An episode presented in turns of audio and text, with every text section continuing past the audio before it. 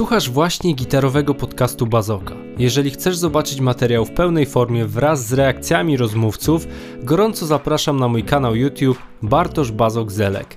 Miłego odbioru.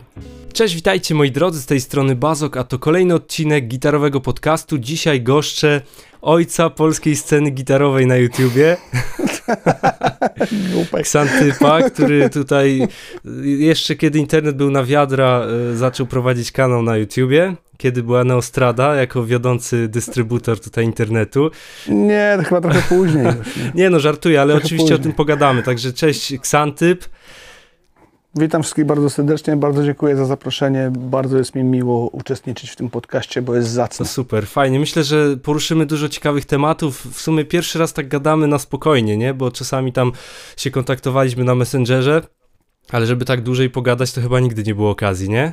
No, a tym bardziej, że nasz ostatni kontakt normalny, jak gadaliśmy dwa dni temu, nie był spokojny, bo byłem mocno wkurzony, ale pozostawimy to w tak, sferze tak. Nie, do, nie do powiedzenia. To takie mieliśmy tam, musieliśmy wyjaśnić pewnego gościa. Spoko. Słuchaj, Ksantyp, jak to u ciebie w ogóle wyglądało z samymi początkami? Skąd pomysł na kanał? Jak w ogóle zaczynałeś? Z tego, co zerkałem na twoje y, materiały, to niektóre mają już 12 lat, więc jeżeli mógłbyś coś Wiesz o tym co, powiedzieć. To jest to jest tak, yy, to są dwa tory, że tak powiem, początku tego kanału. Pierwszy tor to jest taki, że jak mi założyli w ogóle internet, jak mieszkałem w Anglii, no to mi się nudziło i przez jakiś taki, wtedy wszystko było takie modne, że coś tam jest, e, samochody, e, e, gitara, e, coś tam. No i wpisałem sobie e-gitara w w Google i wyskoczyło mi jakieś forum gitarowe, na którym się okazało, że jednym z moderatorów był gościu, którego znałem. No i wkręciłem się w to forum. Na tym forum poznałem niejakiego Dale'a Coopera. No, jeśli ktośkolwiek wie, kto to jest, to fajnie.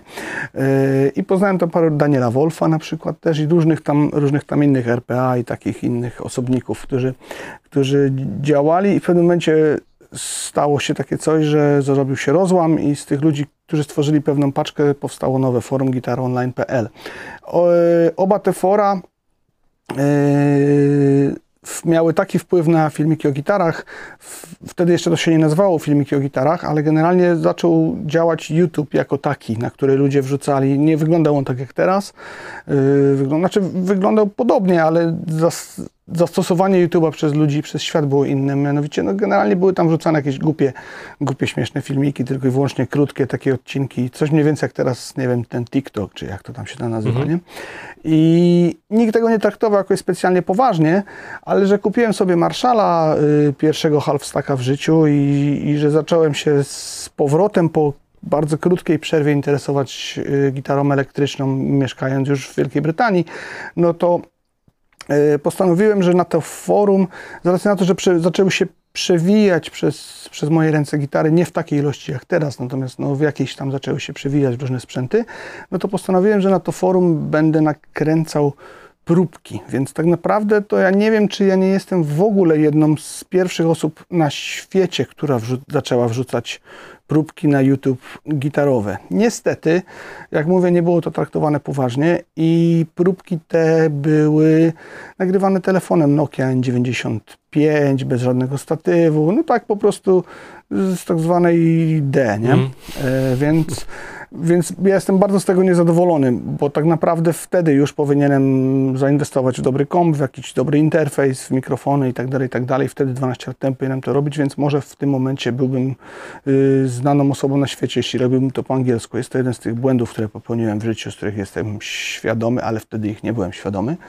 Natomiast y, no, takie, te, takie te próbki wyglądały i te, to forum gitaronline.pl było takim forum, na którym właśnie był cały dział próbek, wzmacniaczy, efektów itd., tak itd. Tak Nawet nawiązaliśmy wtedy współpracę taką króciutką z firmą Exar, która już nie istnieje, polską i robiliśmy dla nich takie też testy forumowe. Więc to był pierwszy etap robienia kanału na YouTube. Natomiast później drugi etap robienia kanału na YouTube, kiedy już to przerodziło się w filmiki o gitarach, yy, kiedy zacząłem robić to nie wiem, czy na początku było to robione na poważnie, bo też to był znowu kolejny raz popełniłem ten błąd, że zainwestowałem za mało pieniędzy w to, żeby to robić i poszedłem na takie różne tam półśrodki, które no teraz też uważam, że był to błąd, no ale nieważne.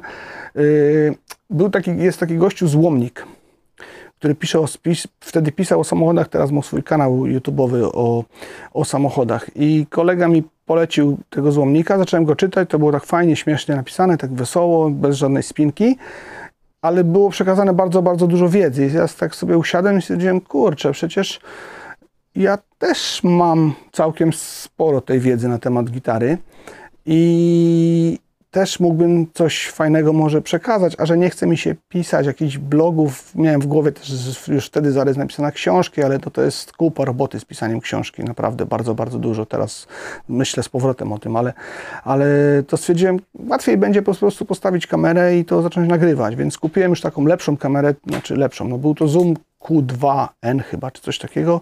Taka kamera, która nagrywa w miarę dobrze dźwięk mikrofonem pojemnościowym i to były początki filmików. No i tak się zaczęło, że zacząłem to wrzucać całkowicie na spontanie. Yy, nie wiem, czy u Ciebie na kanale można mówić o, niedo, o nielegalnych rzeczach. Myślę, że można. No więc było to robione na, w, w dużej mgle z dymu z wiadomych środków odurzających i generalnie, e, generalnie była to po prostu moja zabawa, czyli wracałem z pracy, nie miałem nic innego do roboty, więc zamiast siedzieć i oglądać YouTube'a i, i, i, coś tam, nie wiem, marnować czas tak naprawdę, no to postanowiłem podzielić się swoją wiedzą, a potem to już tak mi weszło w krew i tak już mi weszło w nawyk, że rozrosło się do tych, że tak powiem, rozmiarów, które mamy teraz. No więc to jest, to, to były początki tego YouTube'a. Właściwie całkowicie może nie przez przypadek, ale no bez zamysłu takiego, jak teraz ludzie zakładają kanały, nie? że wiesz, że założymy kanał i będziemy gwiazdami. No, w ogóle nie, nie myślałem o czymś No jasne, ale na pewno chciałbyś. Y, znaczy wtedy fajnie byłoby, gdyby to rzeczywiście zażarło.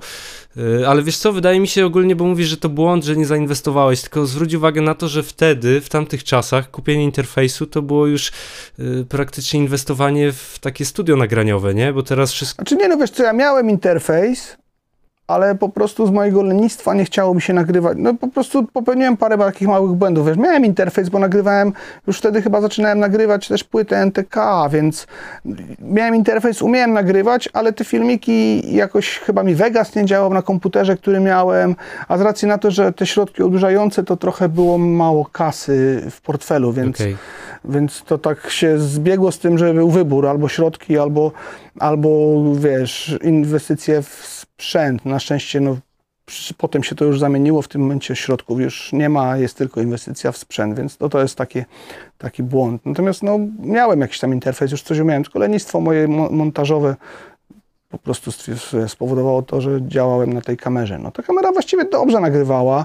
Nawet myślę teraz, czy nie powrócić, bo mam, używam cały czas tych kamer Zooma do, do rejestracji filmików, tylko już tych wyższych modeli i nawet myślę, czy chyba z Jackiem gadaliście o czymś takim, czy, czy nie chcecie, czy nie warto byłoby włożyć taką próbkę, która jest tak jakby z tak, nie? Tak, no.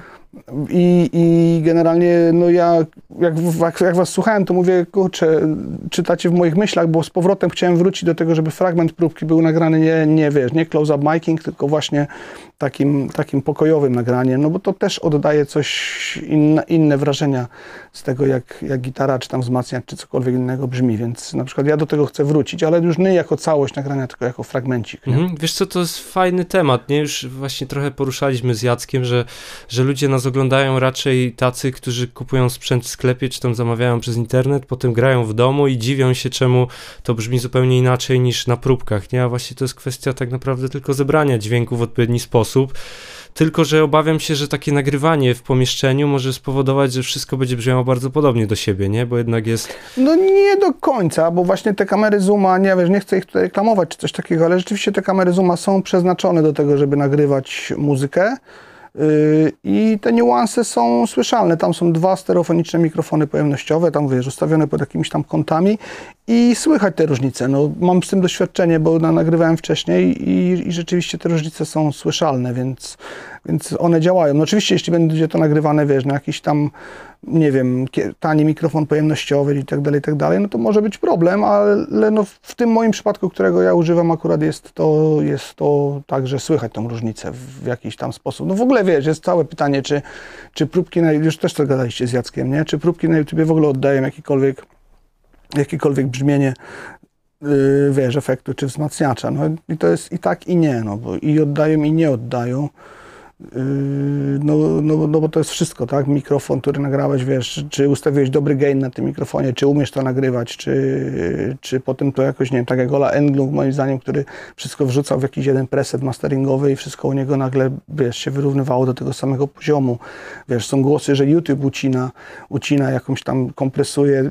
Szczerze powiedziawszy, nie wiem, może już ogłuchłem po latach, ale szczerze powiedziawszy nigdy nie słyszałem, żeby to, co nagrałem jako, jako, wiesz, jako swoje nagranie takie, takie, jak to się nazywa, row. Surowe. No, takie surowe, tak? No to, to no nie słyszałem nigdy czegoś takiego, żeby YouTube tak mi to zjadł, żebym, żeby mi gdzieś tam zjadło jakąś tam różnicę, więc, więc no Słuchajcie, no fajnie, że są próbki na YouTubie. Bez próbek na YouTubie wiele ludzi by nie wiedziało w ogóle nic, no bo moją Y, z tego co ja wiem, no na przykład jak sprzedaję gitary, to bardzo dużo gitar idzie do małych miejscowości, do, na jakieś wsie gdzieś, gdzie ludzie nie mają po prostu dostępu takiego jak w dużych miastach do trzech, czterech sklepów muzycznych, gdzie sobie mogą coś ograć, a tak naprawdę też wcale nie mogą tego ograć, a też tak naprawdę to, co zagramy w sklepie muzycznym i jak przyniesiemy wzmacniacz do domu, to też jest coś zupełnie innego, więc to jest zawsze miejsce, zawsze czas też ma na to, ma, ma na to wpływ, więc rzeczywiście no nie ma sensu brać próbek na YouTube jako nie wiadomo jaką tam wyrocznie, ale jeśli ten sam produkt jest przetestowany przez pięciu różnych kanalarzy czy youtuberów, zależy kto kim jest, ja jestem kanalarzem, ty jesteś youtuberem, to, to wiesz, to, to, to też daje obraz. No mamy, mamy próbki Joyo, tak? U ciebie brzmią trochę inaczej, u mnie brzmią trochę inaczej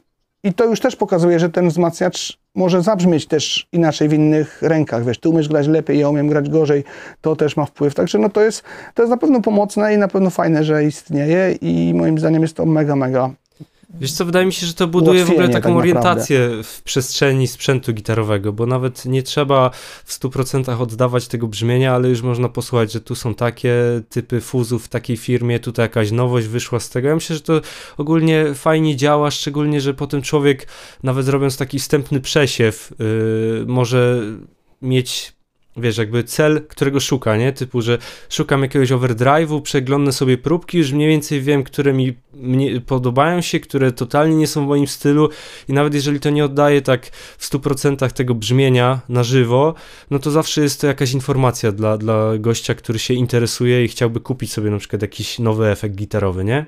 No dokładnie. Kolejna sprawa to jest jeszcze taka, że no w większości tych rzeczy, które nagrywamy, wiesz, no podejrzewam, że tak samo ty, bo ty robisz to gdzieś tam w domu, tak samo wiesz, no ja w różnych miejscach to robiłem wygłuszonych, niewygłuszonych, ale nie nagrywamy tego na nie wiadomo jak wielkiej głośności, Zgadza prawda? Się. Więc wzmacniacz nawet 50-watowy, y, który rozkręcimy sobie na dwójkę, na trójkę i on tam, no nie wiem, niech wychodzi z niego te 10 watów, on gra też inaczej czy nawet, nawet tranzystorowy, czy nawet cyfrowy, on też gra inaczej niż jak weźmiemy go sobie do sali prób, weźmiemy go sobie, wiesz, postawimy z bębniarzem, z basistą, z drugim gitarzystą i go rozkręcimy, to nawet te wszystkie rzeczy, których się nauczymy na małej głośności, też nam zabrzmią z ręki inaczej, będziemy musieli inaczej się nauczyć grać, więc to, więc to jest coś takiego. Ale dlaczego o tym mówię? Bo w tym momencie cała ta fogownia, która tu powstała i, i całe to miejsce też jest, yy, i mój niejako też powrót do Polski związany z tym jest, yy, że chcę zrobić takie, już zacząłem to robić trochę w Anglii, ale tam nie miałem, nie miałem możliwości, natomiast chcę zrobić takie nagrania, które są nagraniami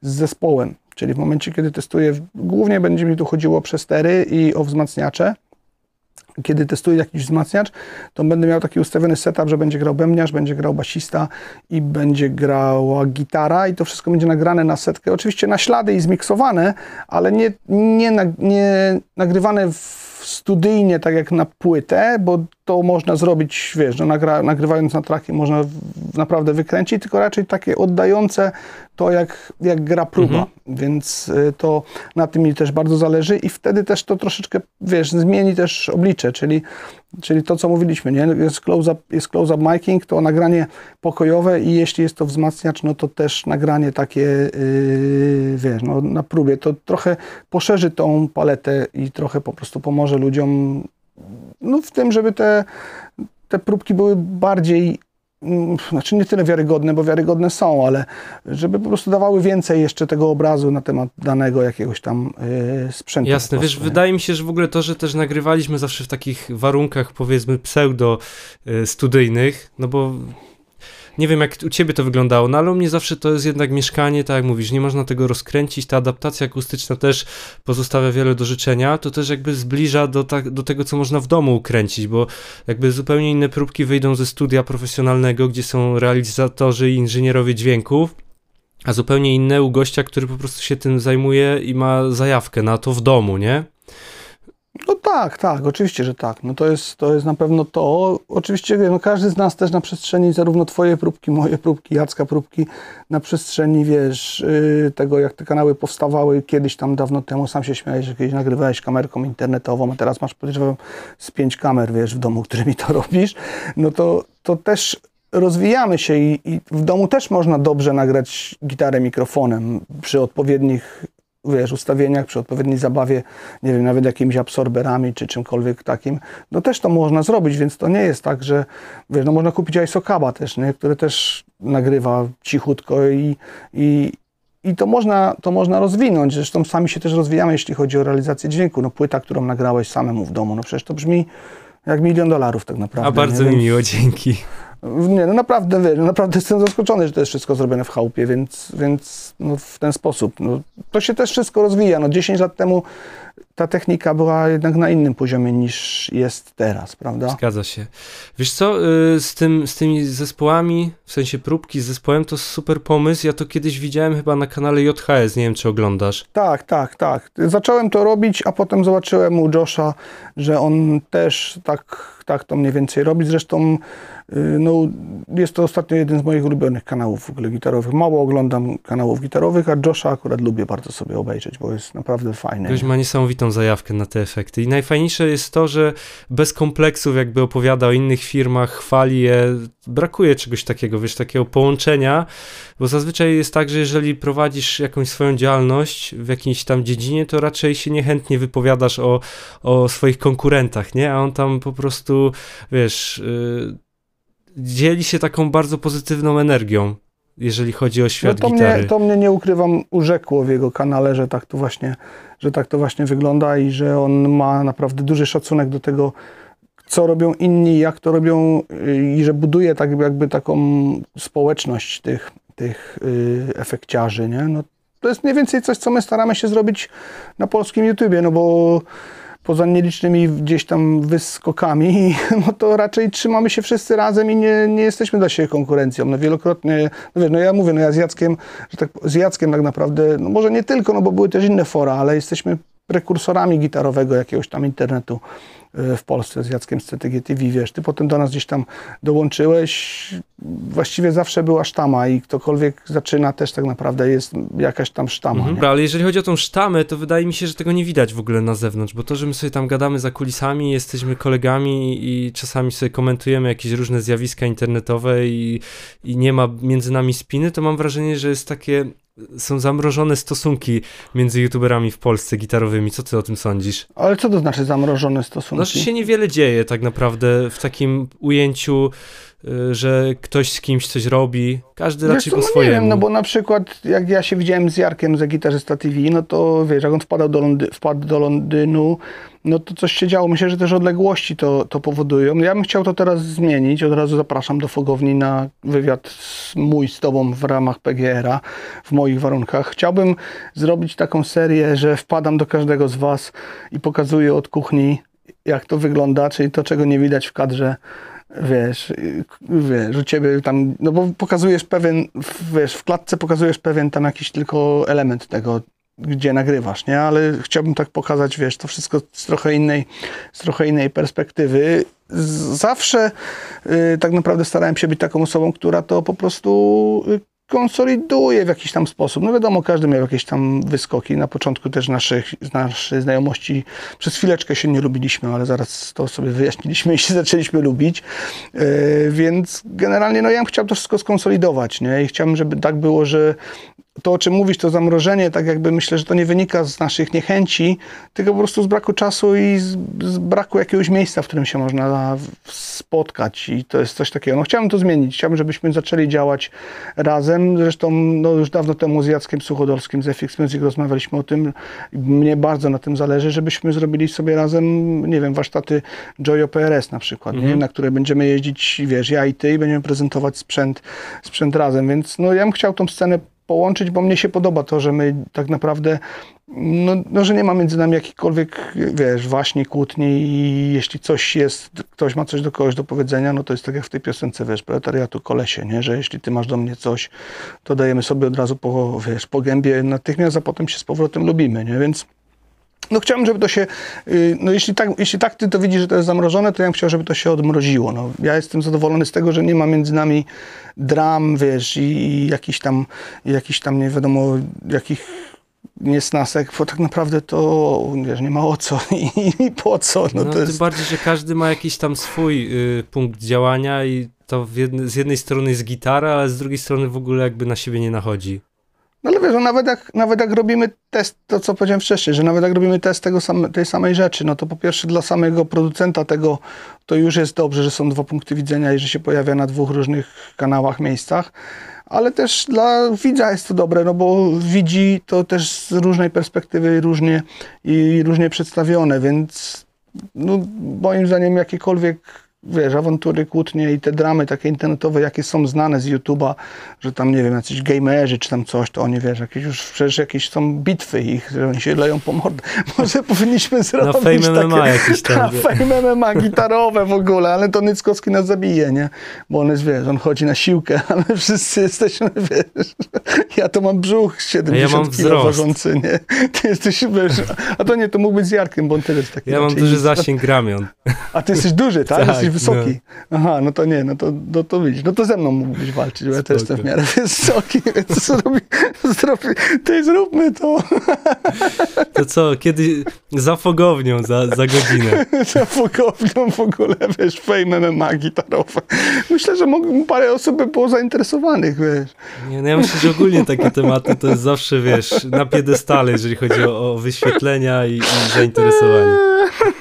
No tak, to jest tak, to jest tak głupota, ten, ten rak internetu, z którym tak naprawdę walczymy, tworząc nasze treści, no bo to wiesz, mamy, mamy treści edukacyjno coś wnoszące, a YouTube i tak cię nie wyświetla, tylko wyświetla te idiotyzmy. No mnie to, mnie to wkurza na przykład, nie? że Karta na czasie tak zwana. No, no nie, no, no, no, nie wiem, znaczy wiem co to jest, ale w życiu tam nie byłem, no bo boję się, boję się to otworzyć, wiesz. No ale wiesz, wydaje mi się, że to jest fajne, że tworzymy w takich małych gronach, bo może to są, wiesz, ilości typu 20 tysięcy około, to się wydaje dużo, ale na skalę YouTube to są mikrokanały tak naprawdę. Nie, to są żadne, to są, to są żadne ilości tak naprawdę. Nikt by nawet nie no, zauważył, gdyby zniknęły. No, dokładnie, no. Znaczy te osoby, które nas oglądają na pewno by zauważyły, ale, ale wiesz, no tworzymy bardzo niszowy content tak naprawdę, nie? A powiedz mi jeszcze a propos treści edukacyjnych, y, raków i innych takich, bo kiedyś z tego co kojarzę bawiłeś się w takiego trochę policjanta na YouTubie. No przez chwilę, no z tym kremem Nivea, Z kremem tak? Nivea. Właśnie dostałem pytanie od jednego z patronów, czy, czy można już kremem Nivea pielęgnować gitarę? Czy coś się zmieniło w tej kwestii? No słuchaj, można. Możesz sobie, wiesz, gitarę zamoczyć w spirytusie w oleju rycynowym albo w ogóle ją wrzucić do jeziora, jeśli chcesz, no ale po co, jeśli są do tego specjalnie przeznaczone środki do pracy z drewnem, nie? Mhm. Ale wiesz co, pytam y, teraz tak poważnie, czy śledzisz w ogóle inne kanały, czy zajmujesz się, wiesz, jakąś krytyką, bo ja... Na... Nie, już nie, już nie. Wydaje mi się, że ludzie oczekują tego od innych youtuberów, w sensie, żeby patrzyli, co tam się dzieje, ale prawda jest taka, że każdy robi swoje, y, każdy ma tyle czasu, że jest w stanie go poświęcić wyłącznie na to, żeby samemu zrobić coś najlepiej, a nie żeby się drugiemu wpieprzać w jego w jego ogródek, nie? Znaczy tak, to są dwa aspekty. To jest to, co powiedziałeś, że w pewnym momencie filmiki o gitarach zajmują mi już tak naprawdę tyle czasu, że nie mam, ja tak naprawdę nie mam czasu oglądać innych kanałów na, na YouTubie. Czasem spojrzę na to, co ty tam robisz, czasem spojrzę na to, co robi, wiesz, Jacek i gdzieś mi tam czasem wyskoczy ktoś nowy i tak dalej no tak raz na jakiś czas sobie sprawdzam, ale nie śledzę tego na, na bieżąco. Jeśli oglądam YouTube, to oglądam Złomnika i Motobiedę i to mnie interesuje, bo to jest, wiesz, chcę uciec od gitary, no ile można, gitara, gitara, gitara, nie? Trzeba coś robić też, też innego. Yy, natomiast, yy, czekaj, bo zgubiłem wątek. Chodzi mi o to jakby kontrolowanie w cudzysłowie treści, Natomiast to nie? tak, yy, a dobra, to już wiem, co chciałem powiedzieć. Chciałem powiedzieć to, że słuchaj, no kijem Wisły nie zawrócisz, tak? I generalnie myślę, że ci ludzie, których przekonasz, to przyjdą na twój kanał i ich przekonasz, wiesz, obejrzą, obejrzą to, co masz do powiedzenia i że tak naprawdę walczyć tym nie trzeba tak z szabelką jak... Znaczy, ten kanał, znaczy tak, po pierwsze, ten film z tym Nivea był, jak to mawia Majdan, niejaki Radosław, był przyaktorzony, nie? Mhm. Oczywiście, oczywiście zrobiłem to na, z pełną premedytacją w taki, a nie inny sposób. Wtedy miałem dobrą zabawę. Jak mówię, no jarałem wtedy dużo zioła i też było po prostu, zrobiłem to na bekę i wesoło. Nie miałem takiego zamysłu, żeby zrobić z tego dramę, albo wiesz, w ogóle nigdy nie robiłem niczego na kanale tak, że o, to będzie miało tam ileś wyświetleń, albo wiesz, coś. Nie, no robię to po prostu, co mi, co, to, co się dzieje wokół mnie gitarowego i to, co i to, co yy, uważam za ważne i co mi przyjdzie do głowy. Natomiast rzeczywiście ten krem Nivea tam no był słaby, to jest słaba metoda. No, podobno to działa. No, ludzie kiedyś używali wody brzozowej do tego, żeby myć gryfy i, i robić tego typu różne rzeczy. Mówię, no rzeczywiście mnie to wtedy tak, wiesz, ugryzło na, takiej na takiej zasadzie, że no to było naprawdę złe, no bo w momencie, kiedy rzeczywiście nie byłoby żadnych innych środków do tego, żeby to robić i, i żeby, wiesz, no 20 minut czyścisz tak naprawdę gry wełną stalową i, i, i wiesz, i olejkiem cytrynowym, a tam to jest, trzeba czekać jakieś 24 godziny, było to po prostu bez sensu, nie? Więc to, więc to rzeczywiście wtedy tak zrobiłem, natomiast myślę, że to no nie ma to takiego sensu. Działaniem trzeba to, działaniem trzeba to robić, żeby ludzie zmienili swoje podejście i kto to podejście zmieni, kto będzie chciał się nauczyć, to się nauczy, a kto będzie chciał słuchać, wiesz, mitów wujka, który kiedyś miał gitarę w 75 i zagrał, i zagrał cztery piosenki, wiesz, w remizie i powiedział mu o tym, że ono to tak jest z gitarami i będzie, i będzie chciał powielać te mity, no to, no to, to będzie to robił. No to jest to samo, co mieliśmy na forum gitarowym, tak? Mieliśmy też takie założenie, że wiesz, że walczymy z mitami, walczymy z mitami. No w pewnym, w pewnym momencie doszliśmy do takiego muru, że to tak naprawdę nie da się tego zwalczyć. I po prostu no, trzeba, ty, mówię, no tych ludzi, to jest tak jak w szkole, tak? No pani nauczycielka uczy wszystkich, powiedzmy, że tak samo, ale niektóre osoby mają piątki, a niektóre nie zdają do następnej klasy, no i i tego nie zmienisz. No. Nie, nie, nie spowodujesz tego, że nagle ludzie, którzy nie chcą się czegoś nauczyć, się czegoś nauczą. To, Mhm. nie, jest, Wiesz to co- nie jest tylko nauczyciel, ale też jest uczeń. Tak? Jasne, ja mam dwa spostrzeżenia. Pierwsze to takie, że Arek, bo znam go osobiście, nie? Tam parę razy Mhm. żeśmy gadali. Sam się też z z tego śmieje, nie? Teraz z perspektywy. Jakby to wyszło w sumie dobrze na, ostatecznie, że że no, czasami każdy zrobi jakąś wpadkę i nie ma w tym nic złego, bo nie myli się ten, kto nic nie robi tak naprawdę. Mhm. A druga rzecz to uważam, że nie ma czegoś takiego w internecie jak autorytet, że można się odwołać do kogoś, że ktoś jest ekspertem i i ma wyłączność na rację, bo dużo rzeczy Znaczy można tak, z różnych pewno- perspektyw. y, Tak, na pewno są kanały, na których pewne rzeczy, które są faktami i są przedstawione jako fakty i są znanymi faktami, będą autorytarne w takim sensie, że no z faktami się nie dyskutuje. Tak. Natomiast na przykład no ja nie jestem żadnym autorytetem. Yy, nie jestem żadną wyrocznią. Ty też nie jesteś żadnym autorytetem i wyrocznią, bo się tak naprawdę cały czas uczysz Dokładnie. i pokazujemy też proces, ucząc kogoś tego, czego my się uczymy i pokazując nasz rozwój, rozwijamy się z tymi ludźmi i dajemy im możliwość jakiegoś też rozwoju. Ja tak to, ja tak to widzę. Wiesz, no, tak. nigdy, poza tym że rzeczywiście ludzie traktują mnie jako jakąś tam wyrocznię i jakiś autorytet, co jest miłe i fajne, to ja zawsze tłumaczę, że ja żadnym autorytetem i żadną wyrocznią nie jestem i znam takich gości, którzy wiedzą o, nie, nawet nie o graniu na gitarze, bo tutaj nie rozmawiamy o tym, tylko o, o samym sprzęcie gitarowym, którzy wiedzą tyle, że ja nie wiem nic. Więc, więc coś wiem, a czegoś też nie wiem. I jeśli chce się uczyć, to się uczy, a to, jest, to po prostu pokazujemy ten rozwój. Natomiast jeśli wspomniałeś o Arku, którego znasz, to też od razu chciałem powiedzieć, że ten mój film wtedy o tym Kremie Nivea nie miał absolutnie żadnych personalnych konotacji, czyli ja nie mówiłem nic na temat tego, kim jest Arek, bo go nie znałem i nie znam i nic to nie było osobistego w takim sensie, że nie mówiłem, że on jest głupi, tylko rzecz, którą on robił w tym filmie zanegowałem, że jest głupia. To też trzeba umieć oddzielić, nie? Jasne. Że ludzie po, powinni umieć oddzielić, jeśli coś, ty masz chyba nawet o tym jakiś film gdzieś Tak, taki, że mam. jeśli robisz coś na, na YouTubie, to musisz oddzielić to, że jak cię ktoś krytykuje, chyba, że, że, że on nie krytykuje, znaczy są osoby, które krytykują ciebie, tak? tak, ale no tak. to są hejterzy i debile, ale też jak ktoś pisze fajną krytykę i się wdaje, wdaje z tobą w jakąś polemikę, no to też to jest, rozmawiamy o treści, a nie o osobie, która tą, tą treść przekazuje, tak? No nie bądźmy, jak to w rejsie mówią, twór, nie można być jednocześnie twórcą i tworzywem, no więc to, więc to jest coś, coś takiego, nie? No, żeby po prostu oddzielić to, co stworzyłeś od ciebie, bo jakby każda dyskusja coś wnosi, nie? Jeżeli jest merytoryczna i jeżeli ktoś tam wytnie ci jakieś błędy, to uważam, że, że fajnie nawet poczytać. Ja słuchaj, właśnie w ramach tych gitarowych podcastów pogadałem sobie z kilkoma ludźmi na różne tematy, którzy są specjalistami w tej jednej dziedzinie i się nauczyłem tylu rzeczy, że prawdopodobnie szukając tego w internecie nigdy bym tego nie znalazł. Typu, wiesz, jakieś tam kwestie związane z akustyką, z jakimiś e, rzeczami lutniczymi, z pielęgnacją Mhm. gitar. Wiesz, w życiu bym na to nie wpadł. Nie mamy na to czasu, żeby poszukiwać takiej wiedzy, więc wydaje mi się, że lepiej czerpać to u źródła, niż samemu próbować gdzieś tam wertować jakieś książki i, i, i uczyć się i wyważać tak naprawdę otwarte drzwi, bo jest sporo ekspertów w różnych dziedzinach, takich bardzo wąskich, z któ- których można tam przywołać do tablicy i zapytać, jak to rzeczywiście wygląda, nie? To są te To twoje PGR-y też- na przykład, nie? To moje PGR-y, moje lekcje, lekcje czy, czy w ogóle relacje z warsztatu od Artura Dogiela, wiesz, no jeś- ja właśnie mam taką zajawę, że jak gdzieś kogoś spotykam na swojej drodze, kto by też się chciał, kto ma właśnie jakąś taką, wiesz, małą tam gdzieś działeczkę czegoś, to staram się też go pokazywać. No teraz rozmawiam z człowiekiem w takim łódzkim studio nagraniowym, żeby zrobić takich trochę filmików, no może niekoniecznie nauki absolutnej, wiesz, realizacji dźwięku, ale, ale takich, no nie z perspektywy naszej, jak się uczymy tego sami gdzieś tam wyczytam w internecie, tylko z perspektywy kogoś, kto już naprawdę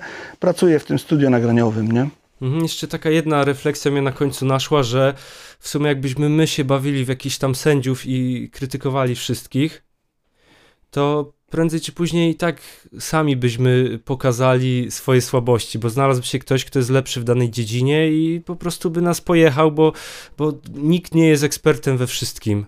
No dokładnie, no wiesz, poza tym ja też jest, ja jestem bardzo osobą wbrew temu, co ludzie mogą myśleć. Ja jestem osobą otwartą na krytykę, na uczenie się i lubię, jak ktoś komentuje to, co, to, co ja robię, jeśli jest to komentowane w taki sposób, że rzeczywiście, wiesz, otwiera mi głowę, albo pokazuje coś, czego nie wiedziałem, albo rzeczywiście punktuje coś, co naprawdę yy, zrobiłem źle, więc jeśli mówię, no jeśli jest to krytyka tematu, te, krytyka działalności i krytyka, wiesz, tego, jak coś jest zrobione i nie jest to napisane tak, ole, to zrobiłeś chujowo, no to jeśli ktoś mnie napisze, słuchaj, no tak, fajnie, ale jakbyś na przykład tam przestawił mikrofon o 2 cm w ten, a tutaj go tutaj odstawił, a na miksie dał to w ten sposób, nie? No to wtedy jest to fajna, fajna rzecz, bo zarówno ja się uczę, zarówno osoby, które czytają komentarze się, się uczą. Natomiast, no mówię, no jest hejt w internecie i jest, i jest krytyka. No, hejterów wiadomo, no beka, nie?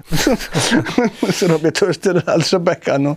A krytykę, krytykę przyjmuję na klatę i bardzo chętnie nawiązuję kontakty, także... To, co powiedziałeś o klasie, też wydaje mi się, że dużo więcej można wnieść do internetu, jeżeli samemu się robi materiały na podobny temat. Na przykład nie zgadzasz się z kimś i robisz sam materiał na temat, nie wiem, mikrofonowania, y, kolumny gitarowe, albo nie wiem, Mhm. improwizacji, albo y, czegokolwiek i pokazujesz swój punkt widzenia, nie? I wtedy człowiek, No- który śledzi te gitarowe kanały, jest w stanie sobie wyciągnąć wnioski na bazie różnych opinii i wtedy wydaje mi się, że to jest dużo lepsze niż, wiesz, y, stawianie się właśnie w pozycji autorytetu, który mówi, że nie tak, masz robić w ten sposób, nie? Wiesz co, no tak zrobiłem y, z Jackiem. Jacek miał taki film, y, trzy części takie filmu na temat tam coś, dlaczego nie Gibson, czy tam dlaczego Gibson, dlaczego ludzie kupują Gibsony, było coś takiego. Było, no. No i generalnie- nawet kiedyś dość. I generalnie mnie się nie spodobało to, co on tam mówi, Ale no wiesz, no oczywiście no, dys w dyskusję sobie się wdaliśmy na poziomie prywatnym, no bo jesteśmy kumplami od lat nastu. Natomiast no, co zrobiłem ze swojej strony, no to po prostu wziąłem parę osób, które grają na Gibsonach w różnych sytuacjach, też na scenie i takich, które grały na scenie lub grają obecnie i zapytałem ich, dlaczego tych Gibsonów używają i, i przedstawiłem zarówno swój, jak i trochę inny punkt widzenia na temat tego, jak to jak to wygląda, po to, żeby właśnie uzupełnić całą tą dyskusję, nie? Więc wracając do tego Kremuniwa, do tego kry krytykanstwa, myślę, że jest, no, też się trochę nauczyliśmy YouTube'a, nauczyliśmy się internetu od tamtego czasu, jak ten film powstał, bo to było gdzieś 6 lat temu i no, trochę to można zrobić inaczej. No ja już nie szukam tej dramy i tej takiej, wiesz, tej takiej beki, żeby... Zresztą nawet, szczerze powiedziawszy, to nie ma ostatnio takich rzeczy, z których można jak gdzieś coś oglądam, no to wszyscy raczej robią już na takim poziomie, że nie ma takich rzeczy, z których można się tam, wiesz, ponabijać, nie? Albo naprawdę kogoś zjechać, no. Spodziewaj się teraz ataku na ten film, wszyscy będą googlować Kremniwea, w się nasi widzowie, nie? To niedobrze, bo to akurat jest taki, wiesz, no, taki film na całym moim kanale najmniej właściwie cokolwiek wnoszący, no bo i tak mało ludzi w ogóle, ja wiesz, ja, w ogóle nie słyszałem nigdy o tym, że się smaruje gry w kremem Nivea, wiesz, w życiu o tym nie słyszałem. I tak ten jest lepszy, a nie, miałem taką, taką, taką akcję w takim swoim stylu, nie pamiętam jak się teraz kanał nazywa, ale w takim swoim stylu zrobił, gość czyścił w ogóle gitarę Ajaxem ostatnio chyba, z rok, z rok temu czy z półtora roku temu, to w ogóle jak Artur to zobaczył, Dogiel jeszcze był wtedy w Anglii, ja byłem w Anglii, no to to w ogóle wiesz, żeśmy się za głowy złapali, nie? Jak gdzieś tam napisałem jakiś taki komentarz. Mówię, no ja, tak mam, ja to mam taki cięty język, ale to trzeba znać mój żart, wiesz. To znowu nie było też ani personalne, ani nic. Napisałem, że o patrzcie, kolejny do, do odstrzału, nie? Coś takiego. I pamiętam, to że bardzo, ten... bardzo żart. I, no, no wiesz, dla mnie to jest, dla mnie to jest takie, wiesz, no dla mnie to nie było nic, nie wiadomo jak, wiesz, mówię, no kto zna moje pisanie na Facebooku i mój taki, wiesz, jakiś tam język komentarzy, no to wiedział, że to nie, wiadomo, że nie pójdę do gościa, nie będę do niego strzelał, tylko tak sobie wiesz, napisałem i nawet nie miałem świadomości tego, że ktoś może to potraktować, że nie wiem, że nasyłam jakichś swoich widzów na niego, czy w ogóle wiesz, że coś. Nie, nie, wiesz, nie byłem tego świadomy w mojej głowie, jak to, jak to robiłem. Usunąłem to oczywiście później, żeby wiesz, bo stwierdziłem, no dobra, no może to być odczytane nie w taki sposób, jak chciałem to, jak chciałem to osiągnąć, ale pamiętam, że ten człowiek bardzo pozdrawiam ogólnie i przepraszam jeszcze raz, jeśli cię tam, u, jeśli oglądasz, jeśli cię to ugryzło. Pamiętam, że ten człowiek bardzo się, wiesz, zbulwersował na to, na to, że ja to tak robię, jakąś tam robił odpowiedź do mnie i wtedy stwierdziłem tak, nie, nie, nie, dobra, koniec, koniec z takimi rzeczami, nie, nie, dram, nie robimy tych dram, bo Robić to do swoje niczego... trzeba po prostu. Tak, tak, tak, dokładnie. No, no po prostu ktoś chce sobie czyścić gitarę, ja chcę kremem Nivea, domestosem, czy cokolwiek, róbcie to, ale nie róbcie tego z moimi gitarami. Nie? Powiedz mi, jakby już zamykając te tematy kremów, dram i tak dalej, czy jest jakiś mit taki gitarowy, który cały czas gdzieś tam się pojawia i z którym byś chciał zawalczyć jeszcze? Masz jakieś takie coś, co cię wkurza na przykład, co czytasz w sieci, gdzieś tam Wiesz przy okazji? To, że chyba to, że wzmacniacz lampowy trzeba rozkręcić, żeby zagrał. Okej. Okay. Wcale nie trzeba, bo to jest mit, który wyrósł ze wzmacniaczy typu plexi, czyli gdzie uzyskiwało się pewną saturację i pewne nasycenie i pewien gain i pewien tamten sogging, czy jak to się to nazywa, mhm. przy pomocy tego rzeczywiście one musiały być rozkręcone, ale nowoczesne wzmacniacze gitarowe, które mają volume na masterze i mają volume na koń, na końcu kanału, czyli są tak naprawdę dwa stopnie, dwa stopnie głośności, wcale nie muszą być rozkręcone na maksa, wręcz nawet czasem lepiej się nagrywają, jak są ciszej niż wiesz, więc to jest taki, taki mit, bo to ludzie, tak wiesz, idzie to tak, nie, że tak, tak. nie, lampę to trzeba tak, rozkręcić, tak, tak, nie, nie kupuj lampy, bo to trzeba rozkręcić, nie, no, no nie, no gówno prawda, no tak naprawdę, no nie jest to, nie jest to moim zdaniem prawda. No, są no. lampy, które rzeczywiście trzeba rozkręcić, mhm. ale mam wokół siebie dużo wzmacniaczy lampowych, których w ogóle rozkręcać nie trzeba i grają super zajebiście, nie? Wydaje mi się, że każdy wzmacniacz ma taki sweet spot, nie? Gdzie gra najfajniej i też najlepiej... To też dla, dla naszych rąk, w sensie tak jak odczuwamy dźwięki, dlatego jak to słyszymy. A... No to tak, to oczywiście to też, no ale myślę, że to jest taki mit, który mi teraz przyszedł do głowy, nie? więc wcale nie trzeba rozkręcać wzmacniaczy lampowych. No. Okej. Okay. No i dobrze, że to powiedziałeś, bo zawsze jest okazja, żeby przemycić kilka takich, kilka takich fajnych smaczków. Dobra, powiedz mi, y, masz jakieś takie pytania, które ciągle pojawiają się na Twoim kanale i chciałbyś raz, a dobrze na nie odpowiedzieć? Jaka gitara do, 700 do, do, do 800 zł? Ale ty masz sporo materiałów na ten temat, wystarczy to wpisać to. to. I to jest właśnie hardcore, że ja mam stary pół kanału na temat tego, jaka gitara do 800 zł, wiesz, całą playlistę 150 filmów, gitara do 1000 zł, a i tak są cały czas pytania, jaką gitarę mam kupić za 800 zł, nie? I czy Yamaha Pacyfika to jest dobra gitara, no więc wiesz, to, ja po prostu wtedy grzecznie odpowiadam, słuchaj, no jest naprawdę cała playlista, do, nazywa się playlista Dobra i Tania Gitara Elektryczna, wejdź sobie, obejrzyj 10 z tych, z tych filmów, wybierz sobie gitarę y, dla siebie. No to będzie, że no ten wybór jest teraz już naprawdę tak wielki i jakość, i jakość gitar y, poszła tak do góry, że wiesz, no naprawdę, no, naprawdę tanie gitary w porównaniu z tym, co były kiedyś. Poza tym, znaczy tak, są dwa aspekty. Kiedyś były lepsze materiały, niektóre wykorzystywane teraz są trochę gorsze materiały, ale sama, sama, sama robocizna, czyli to, co robią maszyny CNC, są one dużo, dużo dokładniejsze teraz, więc mało jest gitar, które są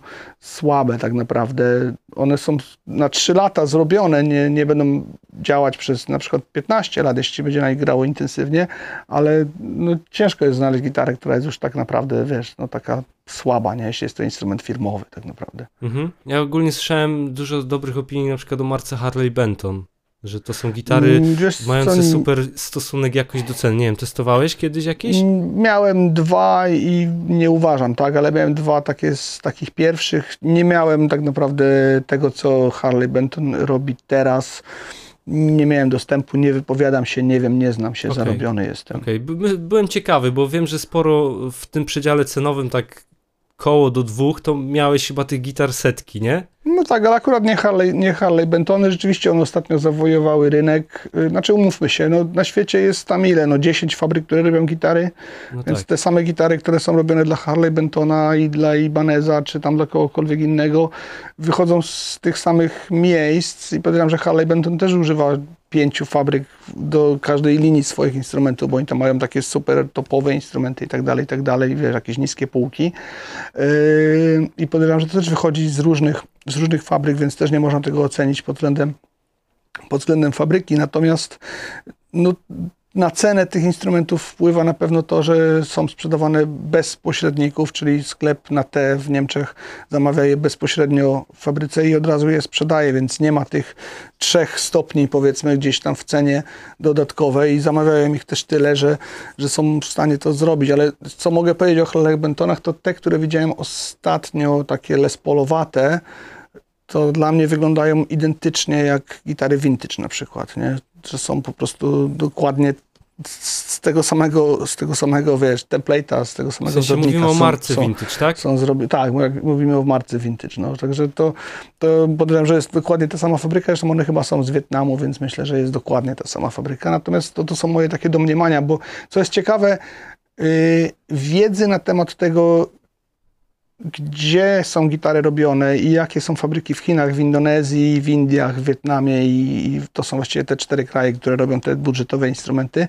Tych fabryk tam jest dużo, ale wiedzy kto, gdzie i jakie marki i które modele i które serie wychodzą z których, z których fabryk, to jest ciężko znaleźć. Taka tajemnica, tak? No jest to takie coś, że ja kiedyś poświęciłem temu kilka dni, żeby to poszukać i to jest ciężko znaleźć tą wiedzę w internecie. Nie? Jest taki jeden filmik chyba po indonezyjsku, gdzie gościu idzie do fabryki, w której wiesz, na, jednej, na jednym haku wiszą Jacksony, Ibanezy i Craftery, nie? To, to już tak wiesz, na jednym haku te same osoby robią w tym samym czasie, wiesz, Jacksona i Ibaneza, nie? I wiesz, jest, jest takie śmianie się, że no co lepsze, wiesz, tani Ibanez, tam Gio czy, czy Jackson JS, nie? To jest to, ta sama fabryka, te same kobiety robią, bo co jest jeszcze śmieszne, dużo gitar robi, robią kobiety, nie? A tego nie wiedziałem nawet. Bardzo, bardzo dużo, bardzo, w ogóle dużo sprzętu gitarowego jest robionych, efektów. Jak sobie pogrzebiesz w tych, w tych filmach, one z reguły są właśnie w językach, których nie rozumiemy, yy, wiesz, absolutnie nie, nie westernowych językach, to, to tam widać, że naprawdę no, tak dobre 60-70% z tych, tych pracowników to, to jest płeć żeńska, nie? To jest ciekawe tak naprawdę. Ciekawe, bo w sumie nie spotkałem się jeszcze z lutnikiem, na przykład, który by się zajmował regulacją gitar i byłby kobietą. Znasz kogoś takiego w Polsce? Znaczy, wiesz co, w Polsce nie, ale jak mieszkałem w Anglii, to jest Turn, Turnstone Guitars. Jest taka kobitka, która robi gitary akustyczne. Nie wiem, czy ona się zajmuje setupami, ale, ale robi instrumenty akustyczne na bardzo, bardzo wysokim poziomie i jak byliśmy z Przemkiem i z Arturem na Holy Grail, to chyba były jeszcze dwie kobitki, które robiły, wiesz, które lut, lutniczki to będzie? Lutniczki, tak? Nie mam pojęcia.